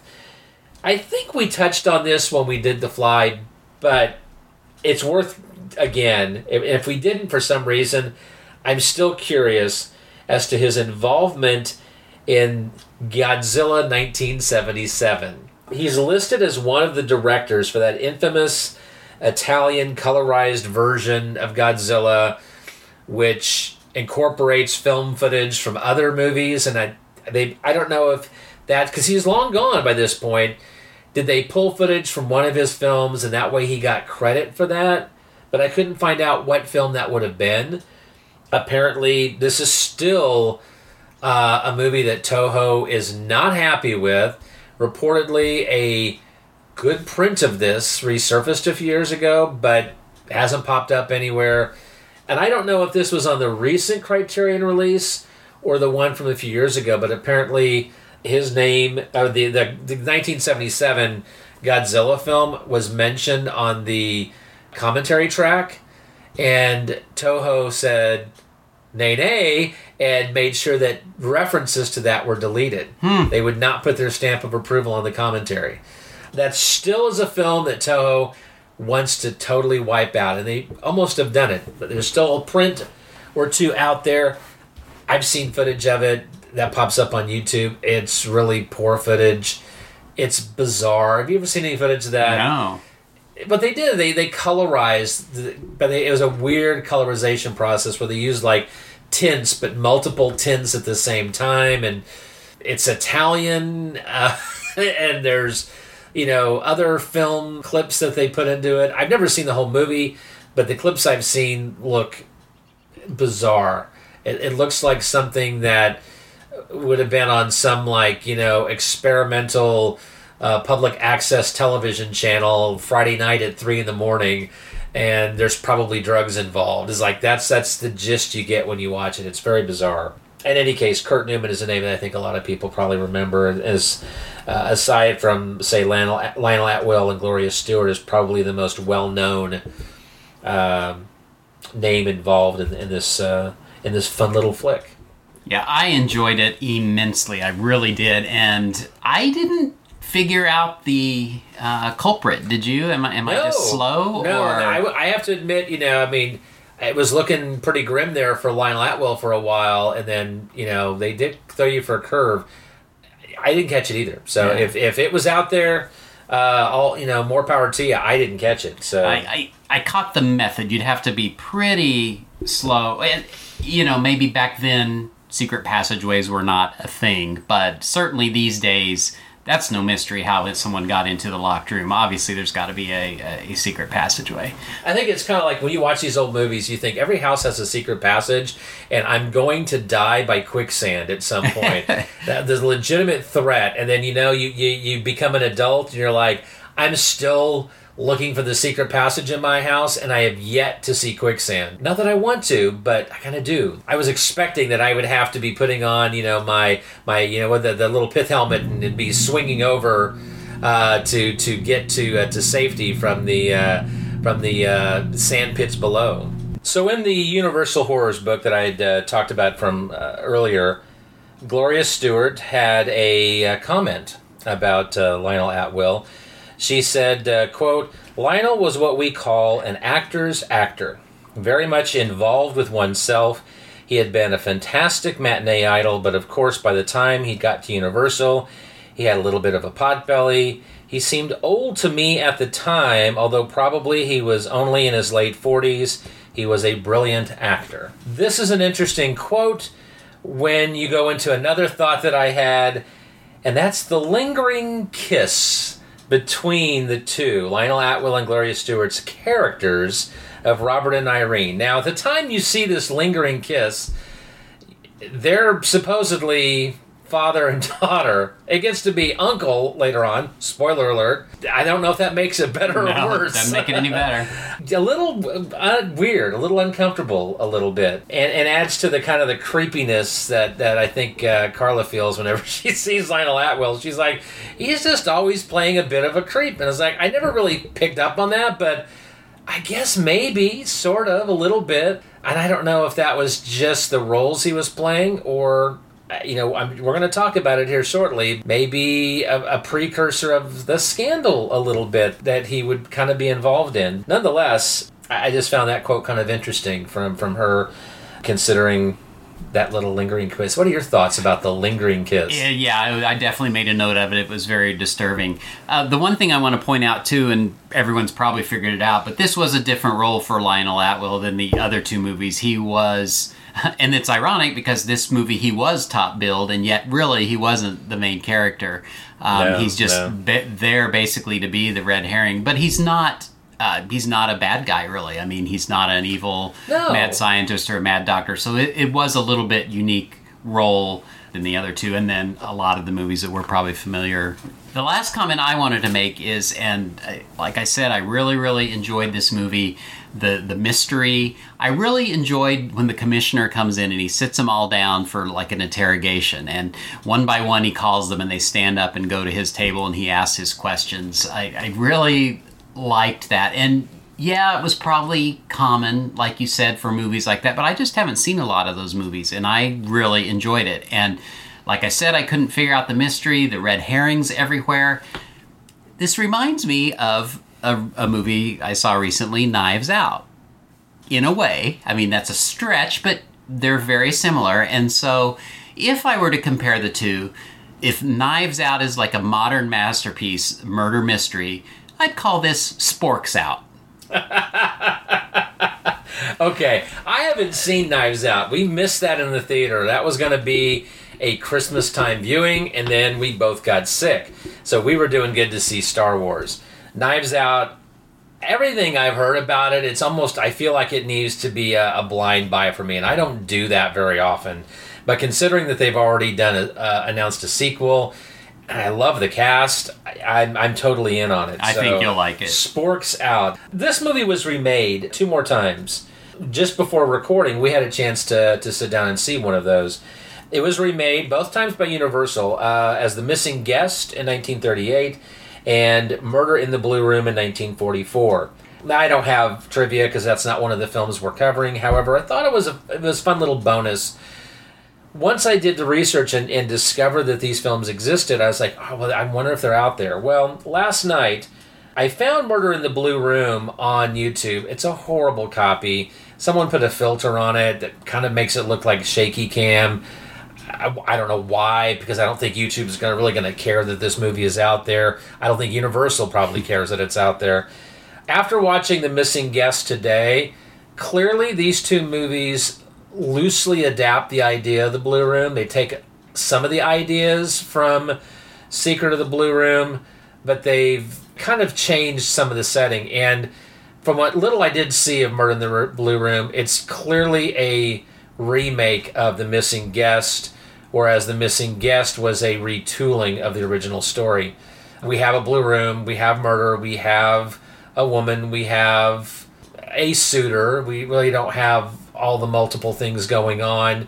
The missing guest throws in the a comedic relief of sorts. You've got a, a newspaper guy who's doing the the research. You you've got the the butler, you know, but there's some major differences in the plot. Again, loosely adapted, but I think if you were to take if if you were to take Blue Room out of out of it, I don't think you'd probably connect it at all to Yeah. Secret of the Blue Room. The Missing Guest is kind of a mystery comedy of sorts. Murder in the Blue Room decides to throw some musical numbers in, and what I saw did not work for me. Now, maybe a better print, I might have been engaged in it. Uh, the print was annoying me, and I had to stop, so I didn't see all of that. But we did see The Missing Guest. I really liked it. I thought it was a fun film. Yeah, I enjoyed it, but if you were were to compare the two, I think Secret of the Blue Room is much better. Oh, absolutely. There's a there's a mister, mysterious vibe in Secret of the Blue Room that is totally missing in The Missing Guest. Secret of the Blue Room stands out to me as, as something a little more special. Missing Guest is very much so a B film. Something fun to, to watch on a on a uh, Saturday afternoon like we did. Throw away. I think it was it was an hour film. I don't I don't think it was much more than that. Forgettable essentially, but not bad. I'd watch it again if it was on. I'm probably not going to go out and buy it. I don't think you can buy it, but I don't regret watching it. No, no, I- you know, it was fun to see what they took with that idea five years later. Just five years later. I mean, we talk about reboots and sequels and all that stuff now. I mean, think back then was five years. Even by that standard, it's pretty quick to do a retooling. I know it happened sometime back then, but that seemed fairly quick for a movie that supposedly wasn't well received. Well, I wonder if that this is a cheap movie to make. I mean, there's basically one set. You know, there's no special effects to speak of. I mean, if you needed to make a movie cheap, this would be a good one to do. Absolutely, yeah. My final words were I, I, I really love this one a lot more than the first time I watched it. I would definitely watch this one again. It's it's available again on the DVD and the Universal Vault series. So I don't know.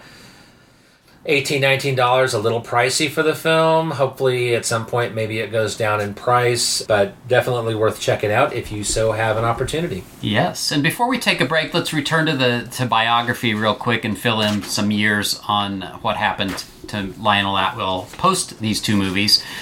Even though he had begun to take these more horrific roles, he somehow escaped typecasting, and that's just sort of what a, a versatile actor he was.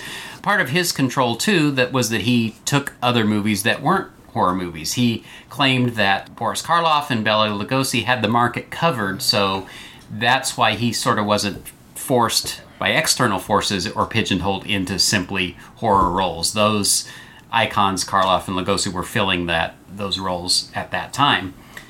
Again, living high on the hog, he had a farm in Maryland, uh, had a home in Lake Michigan.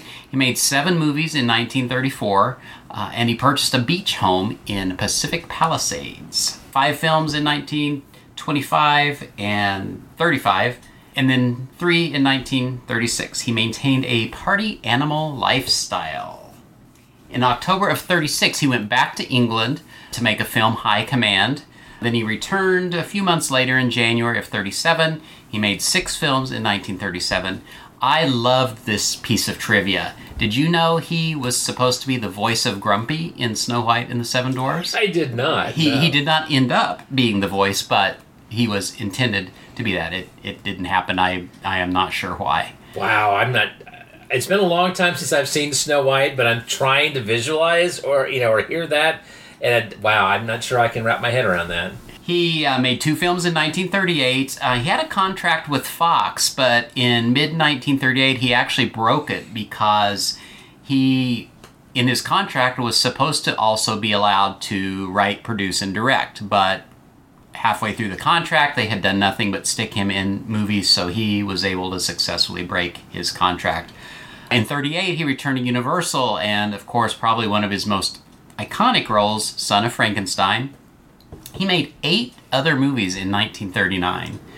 In 1939, at the end of the year, his son got a doctor's degree was also in the Royal Army Medical Corps, and he would be killed in service. So that was a, a tragedy for Lionel Atwill. Here's where I want to read a, a quote from the book. It kind of summarizes uh, the 1930s in that, that period uh, for Lionel Atwill. The 1930s have been a golden decade for Lionel Atwill. He was one of Hollywood's most highly respected and sought after character actors. He was earning substantial amounts of money that offered him a luxurious standard of living. He was married to an extremely wealthy woman. He traveled often from East Coast to West Coast and back again, making the most of his homes in both a large house and beach homes in Los Angeles and a palatial mansion out east in Maryland. He had two yachts, one on a lake near his Baltimore home, the other on the West Coast. He had a valet to look after all his domestic needs. In his social life, he met and entertained rich and important guests, some of them foreign royalty, whose presence gave him prestige and status. It was a dream life. And then they asked the question what could possibly go wrong? You know, it's kind of amazing that you know I never knew that when you hear that it's like I don't I just Lionel Atwill and Parting Animal don't to mind, and I nor do I, I visualize him as being one who would have this this lifestyle.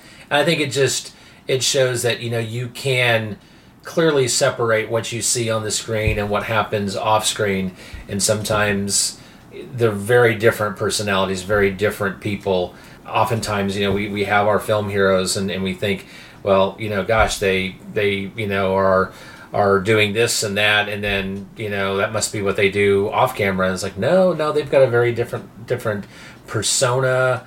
Even in the public eye, I think there's people who have that. They act a certain way, but then when you close the doors, it's like very different, very private. You know, their private lifestyle is not something they make public. And I think very much the case with Lionel Atwill. When things unfortunately became too public, things would, would definitely take a turn. I haven't read a lot of biographies, but it just sort of amazes me that he had so much money. I mean, I was thinking the same thing. I was like, he was very prolific, and I think maybe that was the key thing, right? Yeah. He wasn't doing one A film a year, but he was doing eight B films he was probably making pretty good money. Well, yeah, when he makes Yeah. eight movies a year, and and like he said, he would take those minor roles in genre films because they paid well. Yeah. And, and again, I mean, the more films you do, he was his name was getting recognizable. It's a name you could throw up on a movie poster, and people would know who Lionel Atwill was. Again, not an A-list character, but B-list and prolific. Yeah, he was making a pretty darn good living. I, I would do eight movies a year. Give me a B part, and, and if I get a yacht and, and a couple homes, mm-hmm. sure, why not? Mm-hmm. So it's 1940 now. He made six films in 40, and these were all supporting roles. So he had definitely made a shift here where he was pretty much always the, the character actor, the supporting role.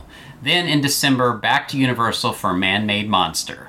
November of 1939, his current marriage was on the rocks, and he ordered Louise out of the house.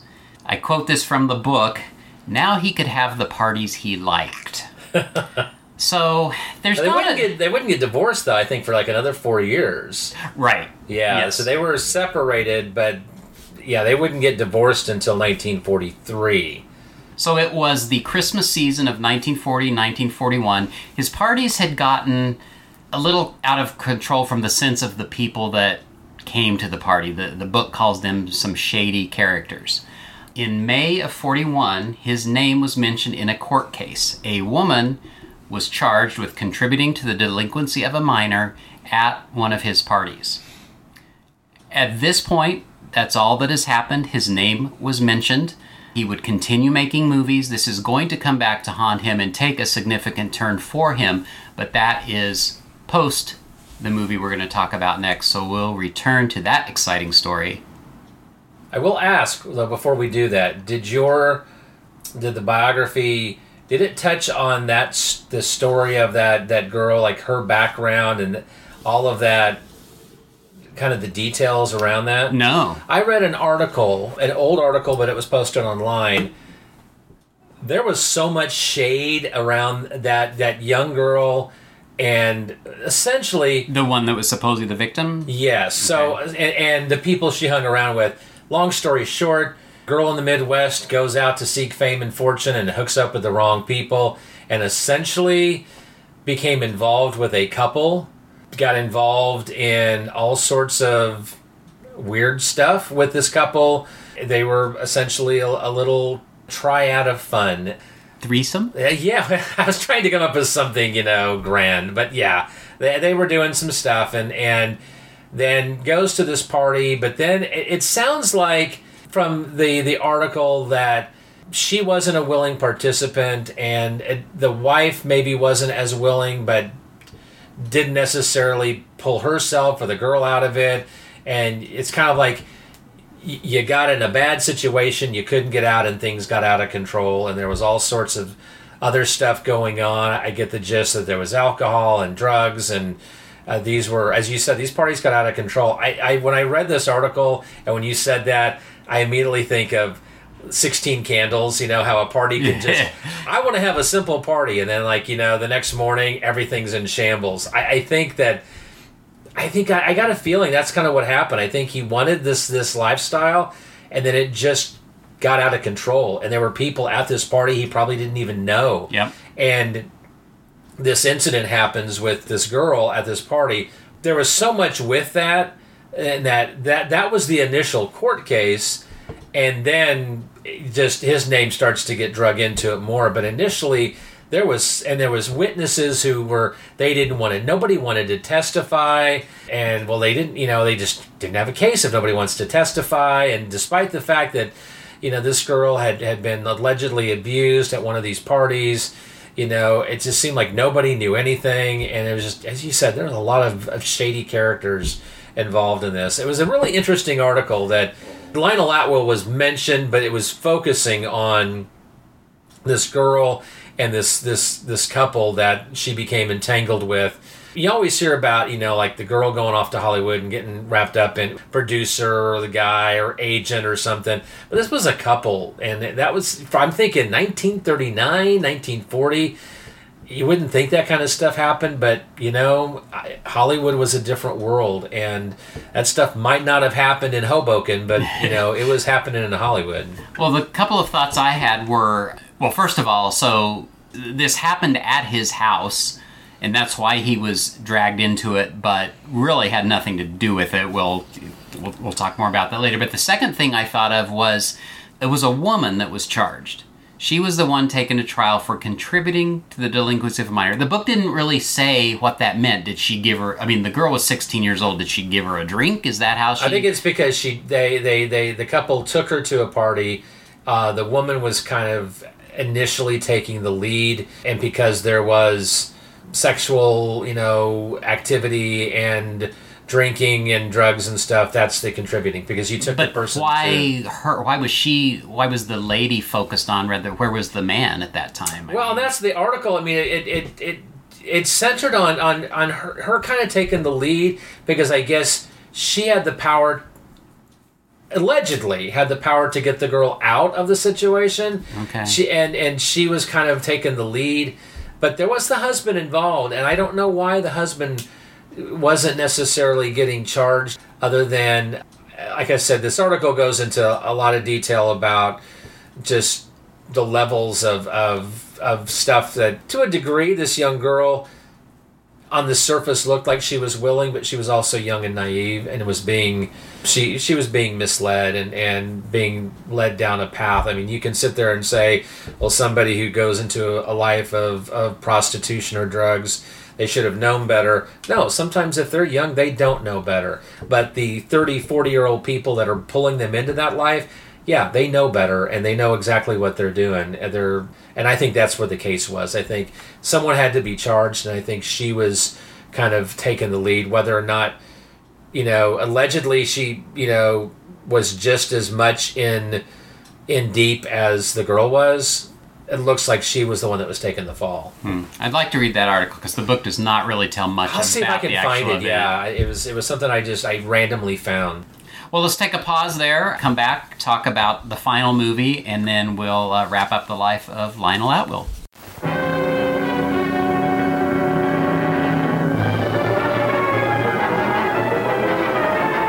You see, I've gone as far as I can in my scientific research among the lower animals. But it is obvious that my findings will not be accepted by the medical world. until they have first been demonstrated upon a human being.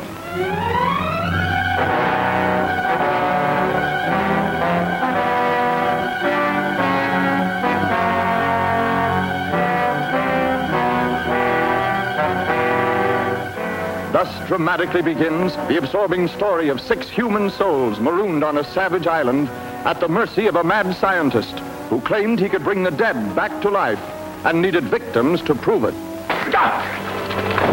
Well, you can't do a thing like that. I never. I can't, can't I? I'm not gonna let that crackpot kill me. Oh, You make Barab live before sun come up, or you go in fire. Wait a minute. Are you on the level about giving us this jungle hot foot? Pardon me? I'll take these four.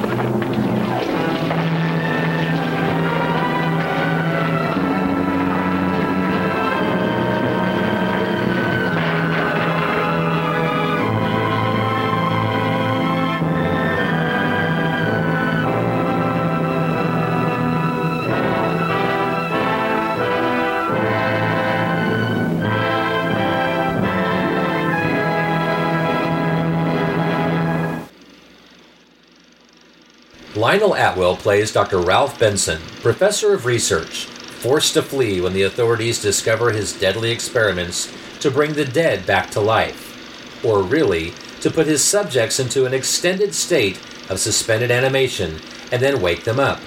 Masquerading on a cruise ship as Graham, his true identity is discovered when a fire causes the boat to sink and a small group of survivors are stranded on what they think is a deserted island.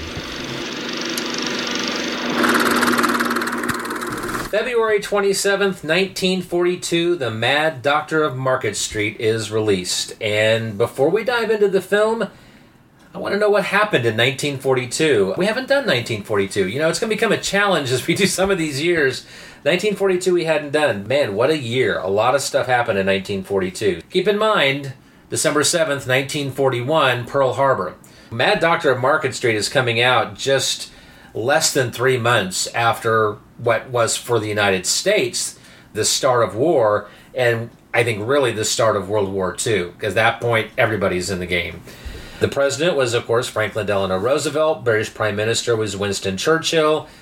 You have the Russian General Secretary of the Central Committee was Joseph Stalin. The uh, Italian Prime Minister was Benito Mussolini. The Japanese Prime Minister was Hideki Tojo. And German Chancellor Adolf Hitler. I don't know if you could come up with more well known and historical figureheads of state. I, really, I mean, that's that's an iconic list of individuals there. Some legendary for good reasons, some not. There was a mobilization of war efforts happening throughout the United States as we had just entered into World War II. Car makers and manufacturers were switching from producing essentially cars for the masses to weapons of war. War bonds in 1942 they raised 13 billion dollars for the war effort. War bonds, for those of you who might not know, essentially uh, it was kind of like a savings bond, but you were buying a war bond. Twenty dollars. That twenty dollars went to the government to put towards the war effort. When the war was over, you get your twenty dollars back. Right. That's plus. I think was there interest involved in war bonds? I don't know. I think so. But war bonds was huge. You listen to old time radio shows of the day, and there's always wartime war bond rallies and things. That was a huge thing. Captain America, if you've seen the first Captain America movie, I mean, he's going around from city to city out selling war bonds, raising money. Voice of America begins broadcasting. The Doolittle Raid was the first air attack on Japan. The draft age is lowered from 21 to 18. U.S. gas rationing was happening. You could only buy three gallons of gas per week. Carpooling was big. Walking to work was big. Taking public transit was big. The luxury of driving your own car, you couldn't do a cross country trip because you weren't going to have the uh, the money to or the rationing to do it. So many people took the train. If they had to travel, that was you had to do it that way. Of course, the Battle of Midway begins uh, on June 4th.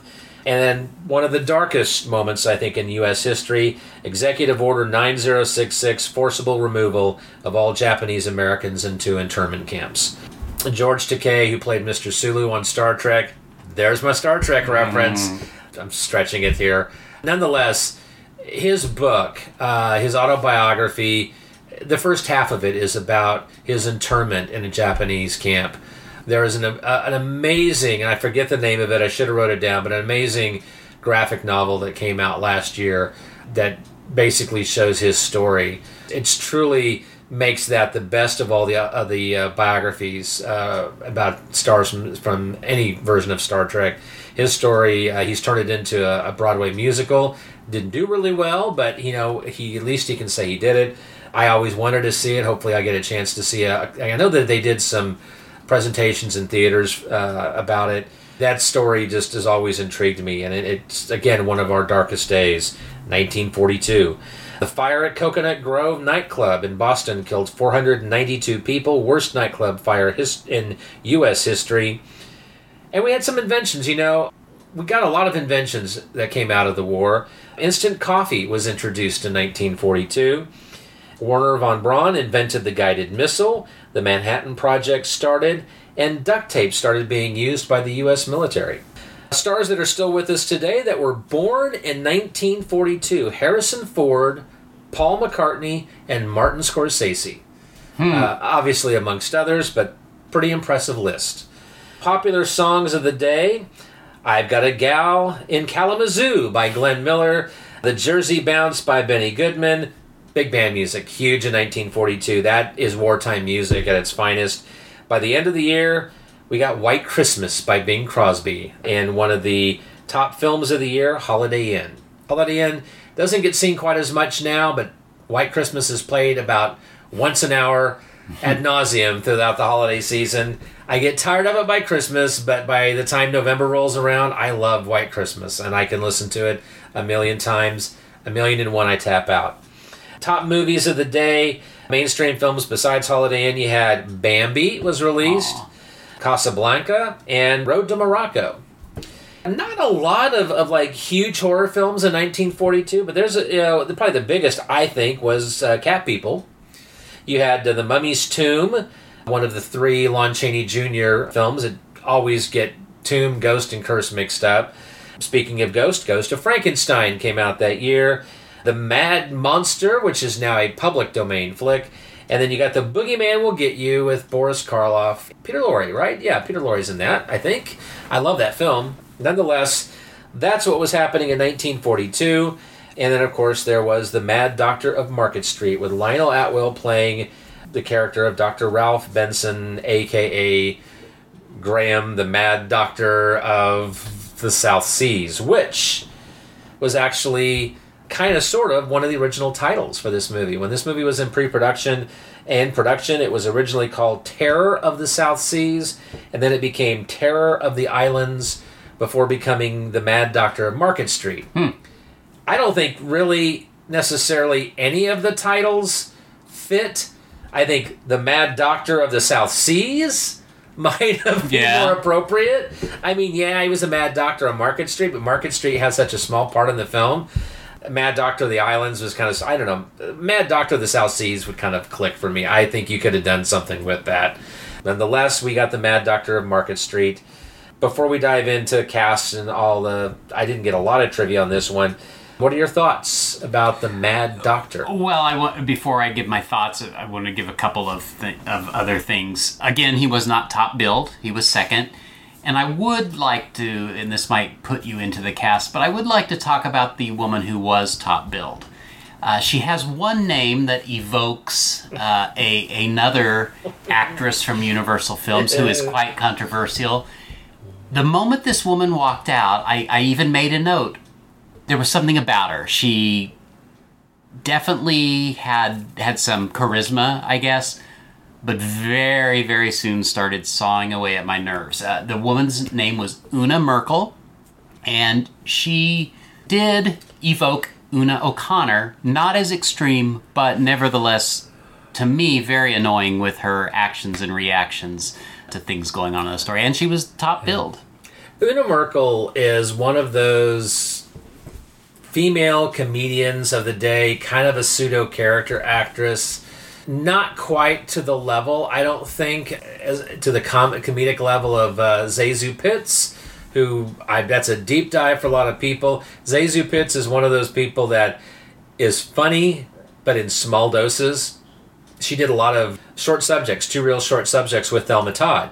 We talked about Thelma Todd many episodes ago. I'm fascinated with her story. I think a two reeler would be good for, for ZaSu Pitts. Anything more than that, she gets on my nerves a little bit. Funny, but small doses. Una Merkel as Aunt Margaret, and and she's aunt to Patricia, played by Claire Dodd.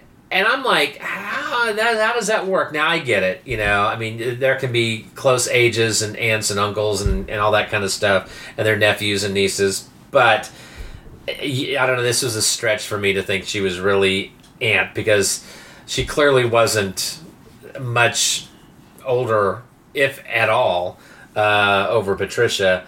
She was a quirky, yeah, quirky character to be to be sure, and. I I, th- I thought the same thing. I saw Una, at first I had to do a double take because it had been so long since I'd seen this, and I was like, "Oh, okay, Una Merkel. I'm familiar with her. She was in the Bat Whispers in 30, Destry Rides Again, uh, Road to Zanzibar, The Bank Dick, another W.C. Fields film. Uh, she's also in The Parent Trap, though, many, many years Hmm. later. So I, I don't.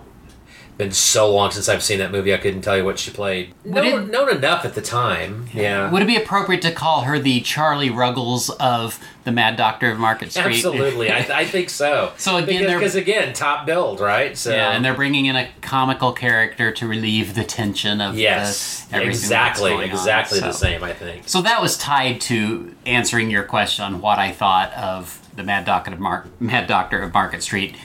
I didn't so much care for her. The movie itself, there's a lot going on, man. There's a lot of plot, a lot happens. It moves quickly. It's It jumps. Sometimes Yeah. you're like, "What happened?" True. Yeah. Uh, it's. Uh, I don't know. It's. There's a reason this film got lost in the shuffle. all right, this movie, you know, was part of the shock theater package, so it was on television in the 50s and 60s. I don't think it's probably ever been on TV since. I certainly have never seen it on TV. I became aware of it, but it never got a VHS release, not an official one. And it was in the tail end of the DVD releases. It was in that Turner Classic Movies Cult Horror Classics collection that was way overpriced.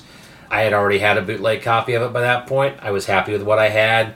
I remember it's like I didn't hate the movie, but I didn't like I've got to get a better copy of it. And I was happy with what I got, and I still am, honestly. It is on Blu-ray now as part of the Universal Horror Collection, and it's probably a better print than what I had. Does it make it a better movie? Probably not. Is it a bad movie? No. It's a low budget, thrown together film that I think, in all honesty, suffers from uh, some poor direction or poor editing, some poor post production.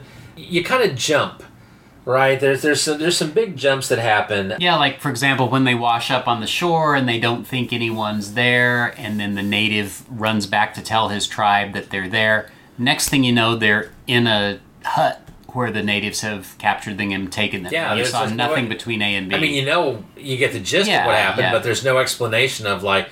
It just seemed odd. You know what? We need to see a director's cut of the Mad Doctor of Market Street. Well, I'm thinking that's not going to happen. yeah, you know this this movie. It, it's not one of Universal's best. I don't know. I, you know, it's kind of harsh to say. Is it one of their worst? I mean, it's mm.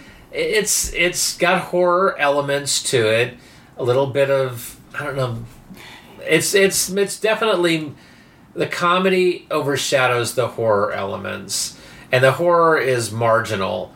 I've had conversations with Carla about how films can kind of cross genres. It can, there can be sci-fi horror, you know, and there can be comedy horror, and there can be western horror, and she struggles with that sometimes. Is like in her mind, is it a western? Is it a horror? Is it this or that?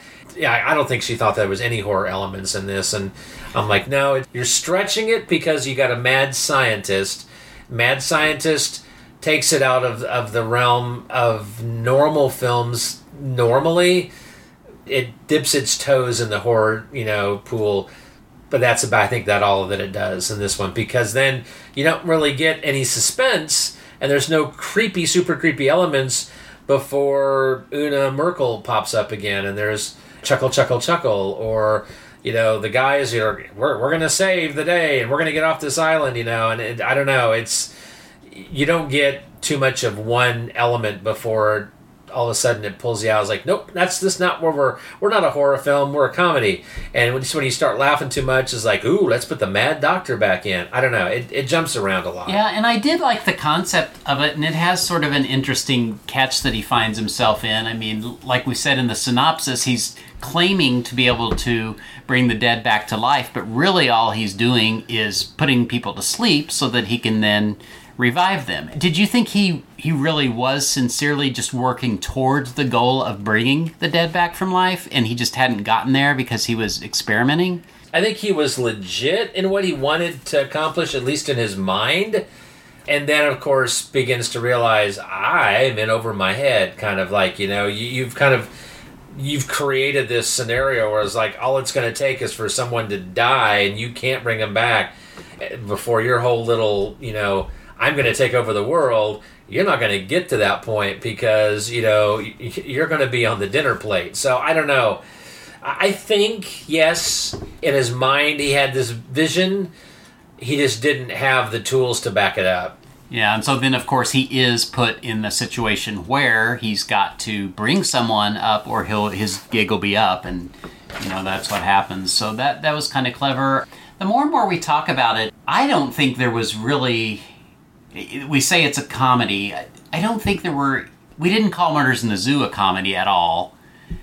I kind of think of this the same way, but the more I'm thinking about it is is just the whole thing like a really really dry comedy because to think he becomes a god to this tribe because they think he brought people up. He can manipulate them to do whatever he wants and then he wants to marry the woman. I mean, it's just really, really ridiculous. It, I, I, don't disagree with you there. Yeah, it, it, it, is kind of all over the place. And I didn't hate it. I mean, it's okay. I don't think he overacts. He's not out of place, but Lionel Atwill definitely, it's one of his most extroverted performances. I mean, the camera zooms in on his face. His eyes like, literally like are going to bug out of his head, it looks like maybe this is more of a, a, spoof or a parody of mad scientist movies. I don't think it was intended to be. Yeah, kind of hard to say. I mean, though. there's a lot more that are going to come after it. So, I mean, it was written by Al Martin. He wrote tons of short subjects, and when you look at some of the films that he did, I mean, he did The Shadow Strikes in 1937, which is the shadow. Of course, you know who knows. You know what lurks in the hearts of men. The shadow knows. I love The Shadow, but the movies from the 30s and 40s were marginal. They didn't quite capture the feel of the pulp novels or the radio programs, which were very kind of two different versions of The Shadow. I think probably the best adaptation around this time is the is the the chapter serial. So The Shadow Strikes isn't horrible, but it's kind of forgettable in some regards. The Invisible Ghost with Bela Lugosi, one of his lesser films. I mean, I think The Invisible Ghost is good from what I recall. I love that movie. It's been a long time since I've seen it, but again, that was Poverty Row, so not A-list material. He wrote episodes of My Favorite Martian towards the end of his career. Not a stellar career, and honestly, director Joseph Lewis, not a stellar career. Did lots of westerns, lots of forgettable westerns. He did direct Invisible Ghost. He also did Gun Crazy, which is kind of a well known flick of the day. I don't know, when you look at the cast too, you know, aside from Una Merkel and Lionel Atwill, I mean, you've got some people that not necessarily A list. I'm not sure B list would be a stretch. Nate Pendleton plays Red Hogan. He did some, I mean, like appearances in like The Thin Man and Another Thin Man. Buck Privates and Buck Privates Go Home with Abbott and Costello. Uh, a film called On Borrowed Time, which is really good, about a guy who who if I'm trying to remember this one, this has Lionel Barrymore, and he he somehow tricks and captures death in a tree, and because death gets caught in a tree, people don't die anymore. I think if I remember correctly, I think he's dying, or somebody he knows is dying, and he wants to try to keep them alive it's a good flick. That sounds like Death Takes a Vacation. Uh, maybe. Death Takes a Hollow? You know, I saw that film years ago randomly and I loved it. I've got it. I need to revisit that because I don't quite remember it. I just I love Lionel Barrymore. I love seeing him in roles other than an old man Potter because there's just a certain charm to that old curmudgeon. In any case, he was Nate Pendleton was in Scared to Death 1947 with Bela Lugosi. You have Claire Dodd who played Patricia Wentworth. A few films of the day that that are kind of genre related. The Black Cat from 41. Charlie Chan in Honolulu, The Secret of the Chateau, and then you've got Richard Davies, who played the character of Jim, the kind of pseudo hero of the piece. And here's what he said about Lionel Atwill. Back in 1988, he didn't remember much about working with Lionel Atwill. He was the star of the picture, and we just had a speaking acquaintance. He was a good enough actor so that his personal problems did not affect his performance. In my opinion, the picture was not as good as the picture I made with Fred Astaire called The Sky's the Limit in 1943 for RKO. He just very quickly sidesteps it. The authors of the book added the late Mr. Davies had a persuasive gift for understatement. now, this is an interesting thing, though. This movie got double billed in neighborhood theaters with The Wolfman. What an interesting, odd pairing that is. For those of you who know, a lot of times films when they would get done with the the big theater in town, right? They would go to the neighborhood, the smaller neighborhood theaters, you know, which I don't we really don't have anything to compare to that now. The small little theaters that were sometimes like smaller towns, a part of a bigger city. I think possibly in here in I, I live in a suburb of Kansas City that has a theater called the Aztec Theater, and they're doing a remodel and they're going to reopen it. They're going to show films there. They're, they're also going to have events and such. I'm interested. I've been seeing some pictures. The building is still intact. There's nothing on the inside that really existed. I think the ticket booth is still outside, but beyond that, they've done kind of a clean. It's it's going to be a gut job, and and so I wouldn't call it a historical theater, but it's an old theater that they're redoing. It's going to be an entirely fresh. That was kind of a neighborhood theater, small little hole in the wall theater. You know, at one point, the Mad Doctor and the Wolfman shared bill. Kind of crazy. This film, though, it was shot in under three weeks. I think one of the most dramatic scenes of the film is the the fire on the boat. All that was stock footage from the movie uh, Dante's Inferno in 1935. The most exciting part of the film it wasn't really even filmed. Uh, it was just that stock footage. You know, of the three films, I will gladly watch Secret of the Blue Room again. I will gladly watch Murders in the Zoo again. I probably wouldn't seek out the Mad Doctor of Market Street. Maybe somewhere down the road, I'll, I'll revisit it again, and then twenty years down the road, I I'll forget it by that point. And maybe I'll revisit it, and maybe I'll find something in it that I, I didn't see this time. Much like Secret of the Blue Room, I love that one substantially more than I did the first time. Mad Doctor, my impression this time around was comparable to what I had the first. I'm probably not going to remember a lot about it, you know, six months down the road. And I'll watch it again just because I want to see if I have the same reaction I did to Murders in the Zoo, where it grew on me and I liked it better. I, I mean, that's a good point. I mean, it, could- it could be a film that grows on you. I think that this, considering how this film has just been kind of buried, and you don't really hear a lot of people talk about this one, or like the strange case of Doctor RX, I, that probably says a lot. Anything else to say about it?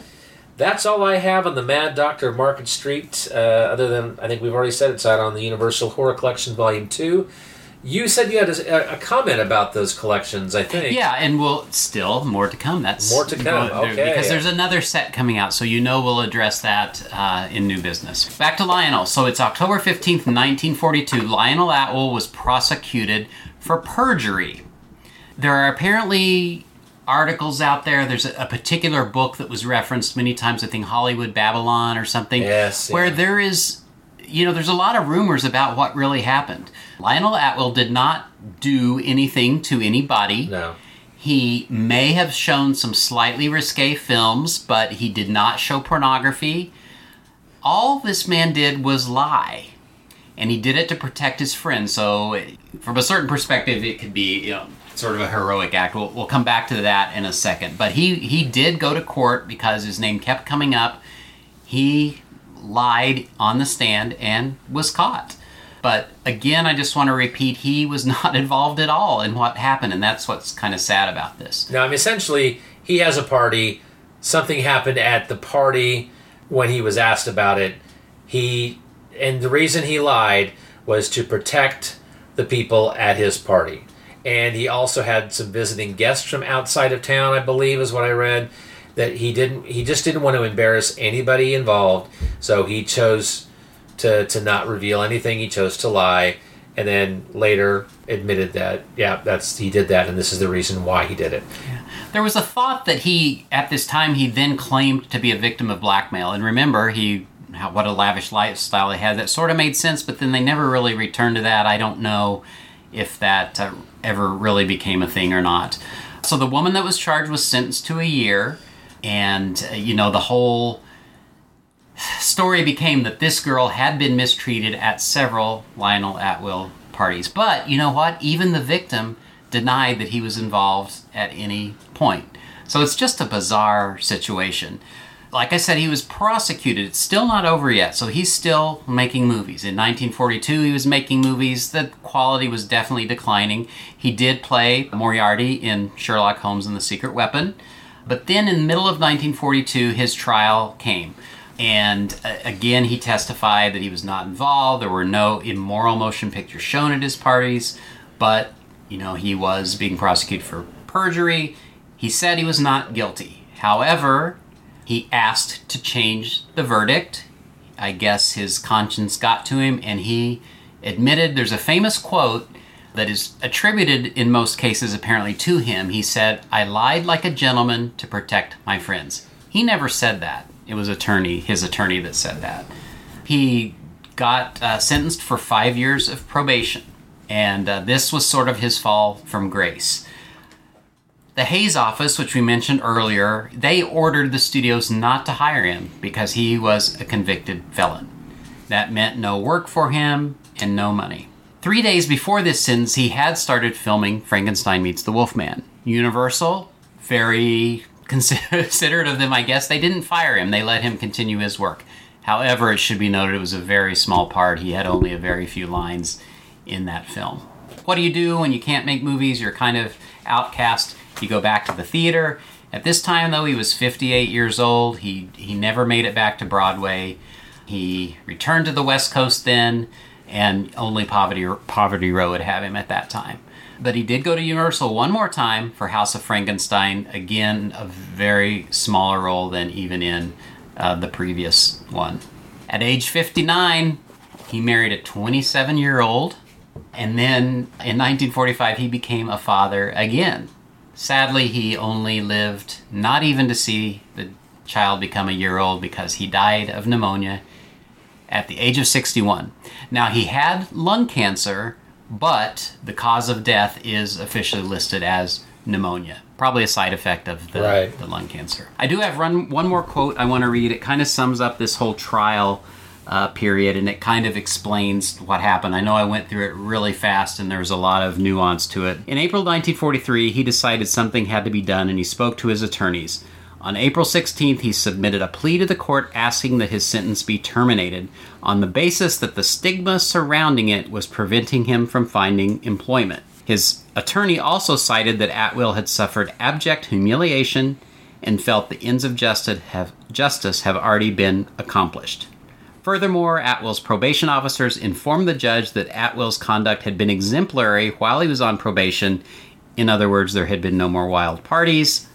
His conviction was thrown out. It's sad that he he ended up in Poverty Row films. I mean, it's nice that he had kind of the final Universal swan song. Unfortunately, you know, his last couple of films, he had finished up work on a film called Genius at Work in 1946 with Bela Lugosi. It was a comedy essentially with characters of uh, or the actors Wally Brown and Alan Carney. They were RKO's low rent Abbott and Costello wannabes, and they weren't that funny. They were okay, but they weren't Abbott and Costello. That movie actually I think was the last one released. And he did seven films with Bela Lugosi, so that's kind of interesting. He was working on The Lost City of the Jungle when he died, and, and a double had to finish the few scenes that he hadn't.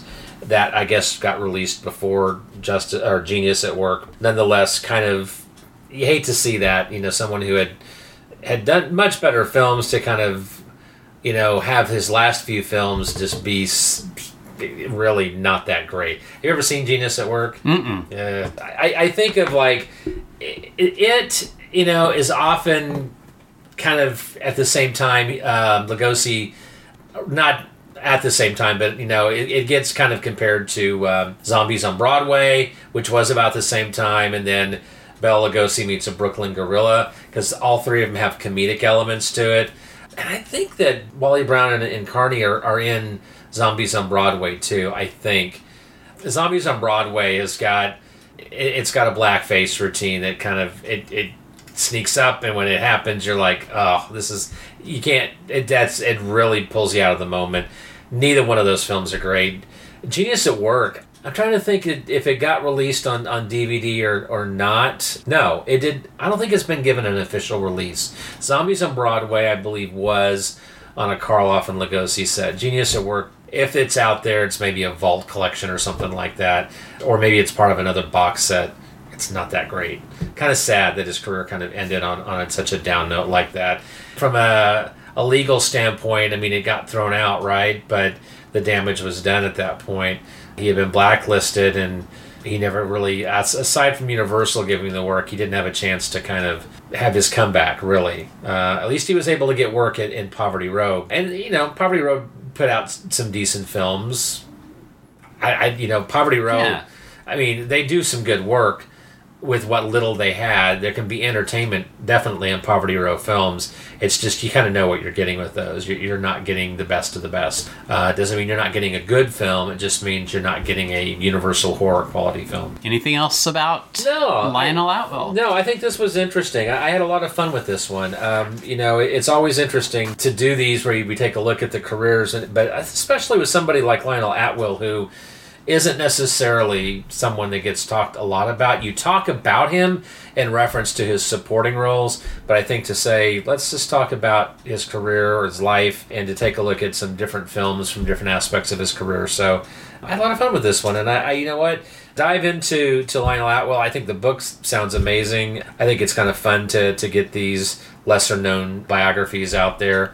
I'm reading one on Douglas Fairbanks right now. That of course is very well known but it's interesting because the the person who is writing the book she's a collector and she's a film historian but a lot of what she is is using in this book she gets if anyone knows about Douglas Fairbanks side tangent here a little bit but he was married to Mary Pickford and they were like the first royal couple of Hollywood well, she got possession of, and I don't. I think it was through her, you know, being a film historian.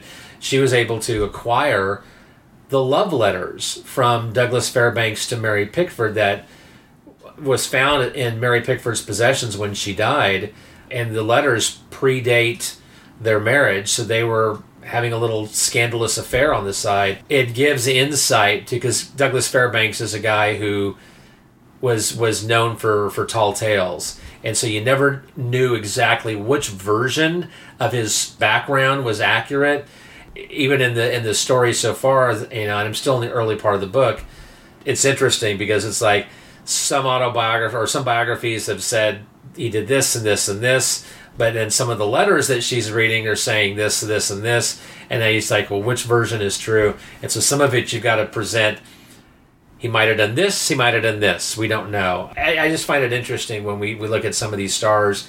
You know, everyone knows about Boris Karloff and Lon Chaney. I, I like learning some of this maybe lesser known Hollywood history, and I, I had a lot of fun with this one. So. Yeah, me too. Me too. Okay, let's take one more break and we'll come back and wrap things up with new business. It's on its way towards where? Yes, right away. Fantastic. There's a huge monster gorilla that's constantly growing to outlandish proportions, loose in the streets. He's moving towards the embankment area. Yes, sir? Contact all available patrol cars, have them come into headquarters, and equip them with arms immediately. Get my car ready. I'll be right down to issue further orders. Yes, sir. Call Commissioner Garland at his home, notify him of the emergency. Then call the War Office, tell them what's happening, and request them rush some armed troops to the embankment area. I'll give them the position on radio telephone. Right, sir. Get me Commissioner Garland's home right away. Welcome back to the Classic Horrors Club podcast. We're going to run through now some home video releases coming out in March. Not a whole lot in March. In fact, a, a couple pretty decent 80s releases, but I, am not going to take the time to mention those here. I'll, I'll get back to 70s and earlier. March 10th from Shout Factory is the movie Bug from 1975. Uh, there's another movie called Bug that is years later. This is not that movie. This is the one about the cockroaches that uh, can start fire. On the 17th, what we've mentioned several times is the Universal Horror Collection Volume 4 is coming out, and we're getting deeper and deeper, and we're getting to the point where Jeff is trying to decide does he want to continue adding to the set. We have Night Key from 1937 with Boris Karloff. I like that movie a lot. That's a It- fun film. yeah. It came in that non-horror period, so Yeah. that's uh, it's got Boris Karloff. Night Monster from 1942, Lionel Atwill and Bela Lugosi. The Climax, 1944, with Boris Karloff. And House of Horrors from 1946 with Rondo Hatton. That set, of course, is from Shout Factory. I'm kind of interested in the one that's going to come after this because how much deeper are we going to go? But perhaps we'll see Secret of the Blue Room. It's not out of the uh, imagination. No, it's not. I mean, they, they've already proven that they're kind of doing some deep dives. You know, I'm looking at my shelf here. It's like Dark Streets of Cairo is a is a mystery adventure film with George Zucco that has just never surfaced anywhere. There's still some fun stuff out there. I, I wish they would kind of keep digging a little bit. Yeah. The Jungle Woman movies. Yeah. Let, let's let's get those on on a proper set. Those are kind of fun, quirky films. I don't know if we could fill a whole show about those, but that might be kind of fun. Yeah, I bet we could. March 24th from Arrow, we have Beyond the Door from 1974 with Juliet Mills. I believe that's uh, sort of another spin on The Exorcist. Uh, and that's uh, maybe Italian. I know it's foreign, and Beyond the Door was the American release date. Uh, Juliet Mills would have been the obligatory American star. Also on the 24th, Frankenstein the True Story from 1973. We devoted a whole episode to that with our friend Sam Irvin. That's coming out on Blu ray. I debated this. I bought the DVD. I have it. I watched it when we did the episode. That's what I watched it from. But I'm thinking of upgrading, and the re- the reason is not really a, a legit reason. It's not that I love the Mark Maddox cover of the Blu-ray. I do, but it's more that I dislike the DVD cover. It's just not very attractive. It looks sort of like a uh, the cover of a leather-bound book, but then they have a picture in the middle. Uh, just not the best reason to upgrade, but it's a reason, right? Yeah, I mean, upgrading is, ah, gosh, you know, there's so much stuff coming out, and I I've reached a point where I've I've just got to make a judgment call. It's like for me, if I have it on DVD and I'm happy with what I got, I I'm typically not going to upgrade anymore because so many of these older movies, especially, generally speaking, they look good already. May might look a little bit better, but I don't know. I, it's kind of like I've got X amount of dollars. Do I want to buy something I've never seen before or don't have in my collection? Or do I want to buy a film that I've already had on DVD or VHS? I don't know. I, I, I kind of, that's my mindset with, with automatically upgrading anymore. Yeah. And then the final release I have noted is March 24th from Kino Lorber Studio Classics, a movie called Endless Night from 1972, and that has Hayley Mills. Not familiar with it, of the genre, so uh, if anyone likes that movie, well, it's coming out on Blu ray for you, and uh, if you don't and think it sounds good enough to do a blind buy, uh, you can do it. You know, we're talking about, we talked a little bit about Supernatural, and so I've been sitting here trying to figure out, and it does look like just a few weeks ago, Kino Lorber announced that they are doing Supernatural, so that's probably where you saw that, and, and it does have uh, an awesome cover. I don't think they've released the date yet. Doesn't look like they have. But new audio commentary by Tim Lucas. Ooh, that'll Um, be good. Yeah, I, I'm not a big commentary person, but I Tim Lucas is he's just a he's a walking library of knowledge. So he's one of the people that just knows so much, and so and it's a new 2K master of the film. Yeah, that, that's kind of intriguing. It's I love the cover. That's um, hopefully that movie. And to see that will be one I'll get because I've got it on VHS and I did just hook up my whole VHS DVD recorder because I've got v- some VHS tapes that I, I kind of want to watch. I've got some Fu Manchu and stuff and I just don't want to buy the DVDs. But that one would be one that I would upgrade. March birthdays. Richard, on March 1st, 1885, Lionel Atwill was born. I, who's Lionel Atwill? I've never heard of this man. Yes. Uh, and then just a couple others. Jonathan Scott Taylor was born March 6, 1962. He was Damien in Damien Omen 2, which we have covered on this podcast. And then one for me, one for you. For me, March 11th, 1921 is Sam Hall, the great writer from Dark Shadows. And for you, March 25th, 1920, Patrick Troughton. Yes. Also from the Omen series, but probably not what he's known for. You know what? So that's our Doctor Who reference. It took us a I while to it, get to it. it, yeah. We got Doctor Who and Star Trek in barely. March anniversaries, movies that were released in the month of March. There were a lot of horror movies released over the years in March. Some of the highlights, and I'm not going to do dates, I'm just going to do years. In 1975, Trilogy of Terror first aired. Uh, 42, Ghost of Frankenstein with Lionel Atwill. 41, Man Made Monster with Lionel Atwill. March 31st, 1933. I don't know if we really noted that, but Murders in the Zoo with Lionel Atwill. So those very appropriate for today's episode. Our old favorite, we love to play the trailer every now and then. Konga came out in March of 1961. March of 67, The X from Outer Space. I mention that because I fairly recently wrote about that on my blog, and um, it's a fun, funny movie. Yeah, yeah. Uh, I, it just kills me that the, the poor bird in the giant claw gets so much hate, and yet no one talks about the from outer space. That's a goofy monster. And then finally, as I stare at the Robbie the Robot uh, robot figure toy that Richard got at Walmart, Forbidden Planet came out March 23, 1956. Are we going to hear him talk? We are going to hear him talk. All right. Okay, well, not talk. Gonna push the button again.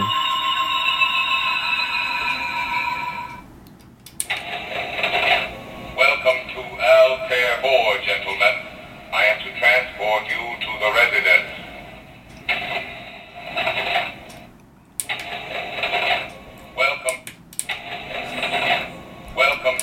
He says three For things. your convenience, I am monitored to respond to the name Robbie. There we go. yeah, that's a really cool thing uh, for only 20 bucks. Very detailed and uh, looks really good up on your Forbidden Planet shelf. That's it for new business. Richard, tell us what is going on with your creative projects these days. It's a little hard. We're doing a month in advance, so I'll say that I'm still doing stuff for Dread Media and uh, the uh, monthly Memberverse audio cast. I'm going to probably do a Lionel Atwill film for the Memberverse audio cast, so that may even be out before this episode airs, but that's to kind of help tie everything in. I think I'll do that. Little, there's some of that self promotion. Exactly. And uh, I'm also going to be covering some other Lionel Atwill films for the blog. Uh, I thought it would be fun to kind of tie everything in a little bit. So I don't know that all of these will be covered, but these are the ones that are on my list. And so we'll see how the month goes. But The Sphinx that we talked about earlier. Mark of the Vampire, 1935, which I don't think. Did we mention that? I don't know. It f- I feel like we talked about the end of that. Okay, ma- it- anyway. The Gorilla, 1939, with Bela Lugosi. Strange Case of Dr. RX from 1942. Uh, Night Monster from 1942 with uh, Mr. Lugosi. Fog Island from 1945. And I might even force Carla to sit and watch Genius at Work from 1946. Anyway, th- those are the ones that I have in my collection or have easy access to. So I figured it'd be kind of fun to kind of throw that in. Not necessarily on the blog yet, but getting prepared for. We're doing some Laurel and Hardy stuff. Last summer we did Marx Brothers over at kccinephile.com. This year we're going to be doing Laurel and Hardy. Not horror related, but there's a few spooky things that Laurel and Hardy did. The Laurel and Hardy murder case is a is a great short. The Live Ghost is a fun one that they did that actually kind of gets played sometimes around uh, the Halloween season. A Haunting We Will Go is one of the films they did in the 40s. So, yeah, some fun stuff. We're, so, we're watching all of the short subjects before we start covering the films, which is what we'll be doing the feature films throughout the summer months May, June, July, August, and September, which, good lord, that's five months. Kind of what we did with Marx Brothers last year. A little bit longer because there's more films. Yeah, that's what I'm doing. What about you? I'm back uh, going fairly regularly on my blogs on uh, classichorrors.club. Been doing pretty much getting something up on Mondays. I recently did uh, Lycanthropus or Werewolf uh, in a Girl's Dormitory and enjoyed that movie a lot. So I, I wrote about that. I'm trying to honor a New Year's resolution that I have attempted to make for probably three years in a row, and this year I have done it so far. When I write about a movie, I want to do research, non internet research. I want to take advantage of my library of, of resources and my magazines and look up things then. So if things are dated, I mean, I'm a, concerned maybe about doing false information, but I'm sure that's happened before.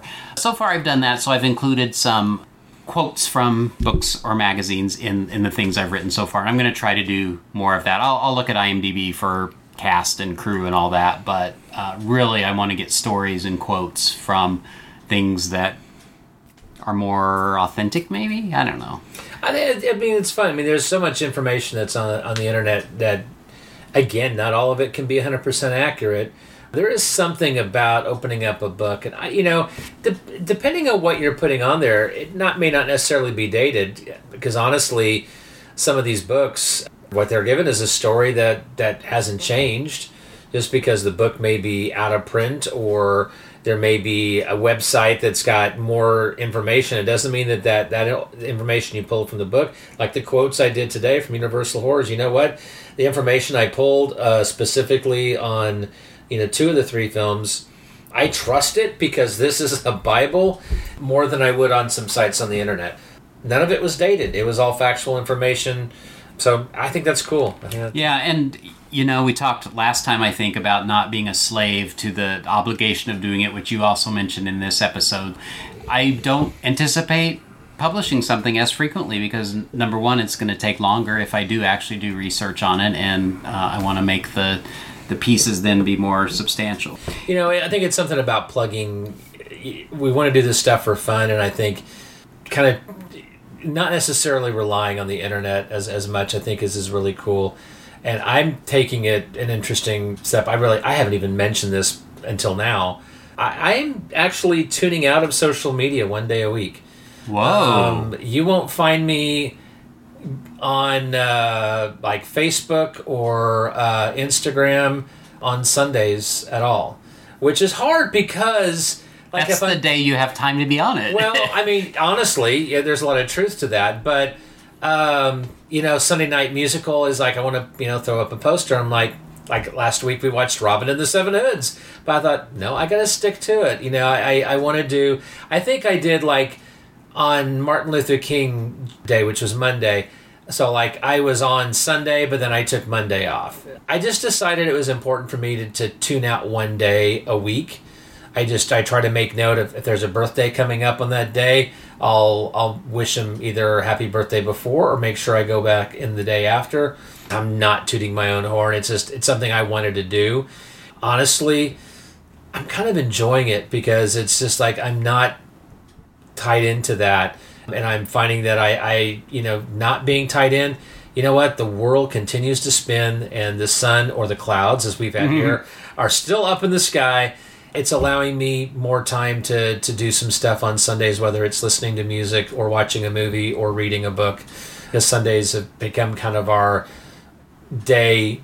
In most weeks, that that's our day that we're definitely don't want to do anything on Sundays. It's like that's the one day of the week that we're just here together. Been important to us. So not going to happen tomorrow. You know, Super Bowl Sunday as we're recording this. You're listening to this in the future, so you know if the Chiefs won or not. Yeah, so you We know, you know Monday morning if uh, well, Richard probably doesn't care, but I'm somewhat invested in it, so you'll know you know now whether I was happy Monday morning or not. I'm not a you know I I'm not a big sports guy, uh, but uh, that said, I'm interested in the game. We're going to be at a party and. We'll be coming home at halftime, mostly because I don't want to be driving the 45 minutes at 9 o'clock at night. That said, I do. I want to see them win again. That's huge for Kansas City, especially coming on the heels of the Royals winning a few years ago. Hopefully, the Chiefs don't go down the path that the Royals did and kind of, you know, they kind of tanked a little bit in the last couple of seasons. They've struggled. I want to see the Chiefs win. I think that would be huge for us to have two big wins like that within, you know, the same decade. I think that's huge for Kansas City, and I, I want to see that happen. You know, that said, all of this is is is old news for the people Yeah. listening to this. Yeah. Nonetheless, yeah, that was. I just. I'm sorry. I just wanted to say that. That's. I'm tuning out on Sundays, and I, I I'm kind of like doing the same thing. It's like I've got all this wealth of knowledge. And I'm like, I want to be. There's the stuff I haven't read, and I want to be reading some of this Yeah, stuff. exactly. You get trapped into that this video and that video and this site and that site. I've got a library of stuff. I, I want to take advantage of it. So I, that's really interesting. That Well, you- let's hold each other thinking- accountable for that. I think so. I think so. If you see me online on a Sunday, it's like, what are you doing?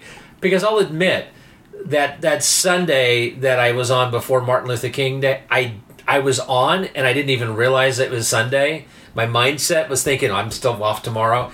And Carla was like, "What are you doing?" You know, it's like midway through the day, and I'm like, "Oh no!" And she says, "Well, just don't get on tomorrow." And I said, "Done."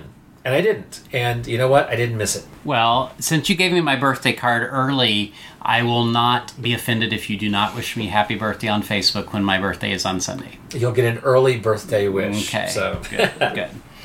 Uh, and the second thing I want to say about that is I think the tides are going to turn. I read an article, re- me reading an article, speaking of social media, is uh, a headline on social media. That's how I read news. Bookstores are coming back. They're like having record sales. And I, I think that's fantastic. I think I'm not going to say it's a fad. It's been too, it's too deeply ingrained now to be a fad. But I think people are going to go back. I think they're going to want to simplify. There's obviously we're living in a in a in a time where there's just there there is a, a part of our our society that is strictly digital. They don't want books, right? They want to just and yeah, it's very cool to have this this this pad in your hand that you have access to all these books and stuff. I, I guess you know, in, in some ways, I guess we're part of that old generation where I like just to have the book in my hand, and you know what? Nobody can take this away from me, and it's not going to disappear unless you know something horrible happens or I choose to let go of it, and that's the advantage. I, I hear and see people complaining about things disappearing from physical media. Somebody posted Babylon 5 is leaving Amazon. You know, I was like, I was thinking, well, you know what? I still have all of mine on DVD. Digital is great. It's great having that stuff out there. There is something about having something tangible in your hands. I know Christopher Mihm has been on this big digital kick because he's not having the sales that he used to. I think that there is still life out there for physical media depending on what you have and the audience that's out there. And for me, I'm always, as long as they're continuing to make DVDs and Blu rays, I'm still going to be out there getting them and I'm still going to be getting books and I'm still going to be adding to my collection. Yes, it takes up rooms. You know, you got to, if I ever leave this house, I'm going to have to seriously think, well, we can't just live in a one bedroom house because we need a room for all of all of the, the DVDs. There is something about knowing that I can walk over to this shelf I, I can pick up a movie or I can go to my binders and get something because sometimes you know stuff is out there and it disappears. I think you know vinyl records supposedly outsold CDs last year. CDs are, are pretty much dead because everything's gone digital and vinyl is never going to outsell digital. But people kind of came back and realized that vinyl had a richer sound than than CD.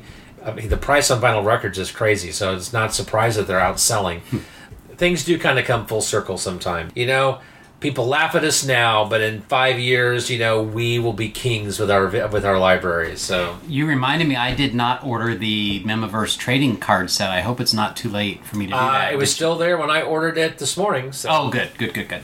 Back to what I'm doing, but I am doing a little bit uh, hastier job with the the Friday uh, TV Terror Guide. I'm still going through Kolchak the Night Stalker, and I think I'm about halfway through now. So uh, more episodes every Friday, one of those. And then over at DC Comics Guy, I'm uh, talking about Wonder Woman from the '60s when she voluntarily gave up her powers, and that's a lot of fun. I'm, I'm really enjoying the heck out of that because Yeah. that's something I've I've only been familiar with because I've been with you as you've been finding those. I've never read any of those, and so I'm loving that. Yeah, and uh, we're in the stage now where it's getting very James Bondy, and uh, so it's it's kind of fun. So that's that's what I'm up to. What are we doing next time? Well, next month, this one is for Carla. April is her birthday month, and she constantly gives me grief that when she joined the Facebook page, we didn't welcome her. She was, I think, one of the very first, and we weren't welcoming people yet. Nonetheless, I, I told her, I said, well, what, you know, what about if we did a month where you kind of picked the theme? And she picked a pretty darn good one. She loves Sherlock Holmes. While Sherlock Holmes is, is mostly mystery, they did dabble in some things that were, you know, horror or you know well i mean in some cases definitely horror uh, or you know definitely horror mystery so we're going to pick three films from kind of three different eras there's so many actors and so many different versions and adaptations. I think we're going to do uh, three fun ones. So next month we're going to do the house of fear from 1945 so we're going to get to see the great basil rathbone and nigel bruce as uh, sherlock holmes and dr watson. Then, of course, we're going to jump to 1959's Hammer version of The Hound of the Baskervilles with Peter Cushing and Christopher Lee. And then a a smaller leap to 1965 and A Study in Terror where Sherlock Holmes goes toe to toe with Jack the Ripper. So it's going to be a fun Sherlock Holmes month next month. I think even beyond that, we've got some fun stuff we're talking about. So hang in there. We've got uh, some fun stuff coming up. It's going to be a fun summer. Yeah, That's I'm going to tease you with that. We got a, a fun theme coming up this summer that's uh, gonna gonna take us into some territory we haven't gone before, and I'll leave it at that. We will wrap up then, call the meeting to a close with a quick reminder of our phone line if you'd like to give us a call 616 649 Club, and with the regular plea for you to leave us a rating on Apple Podcasts. We would really appreciate that. I believe that's it. So we're going to close with a song. It's called Mad Doctor in honor of Lionel Atwill. It's by Alexander Krimertz from the 2017 album Technolicious number 23. and it's available on Apple Music. Richard, let's dance our way out of here. Goodbye, everybody. Take care.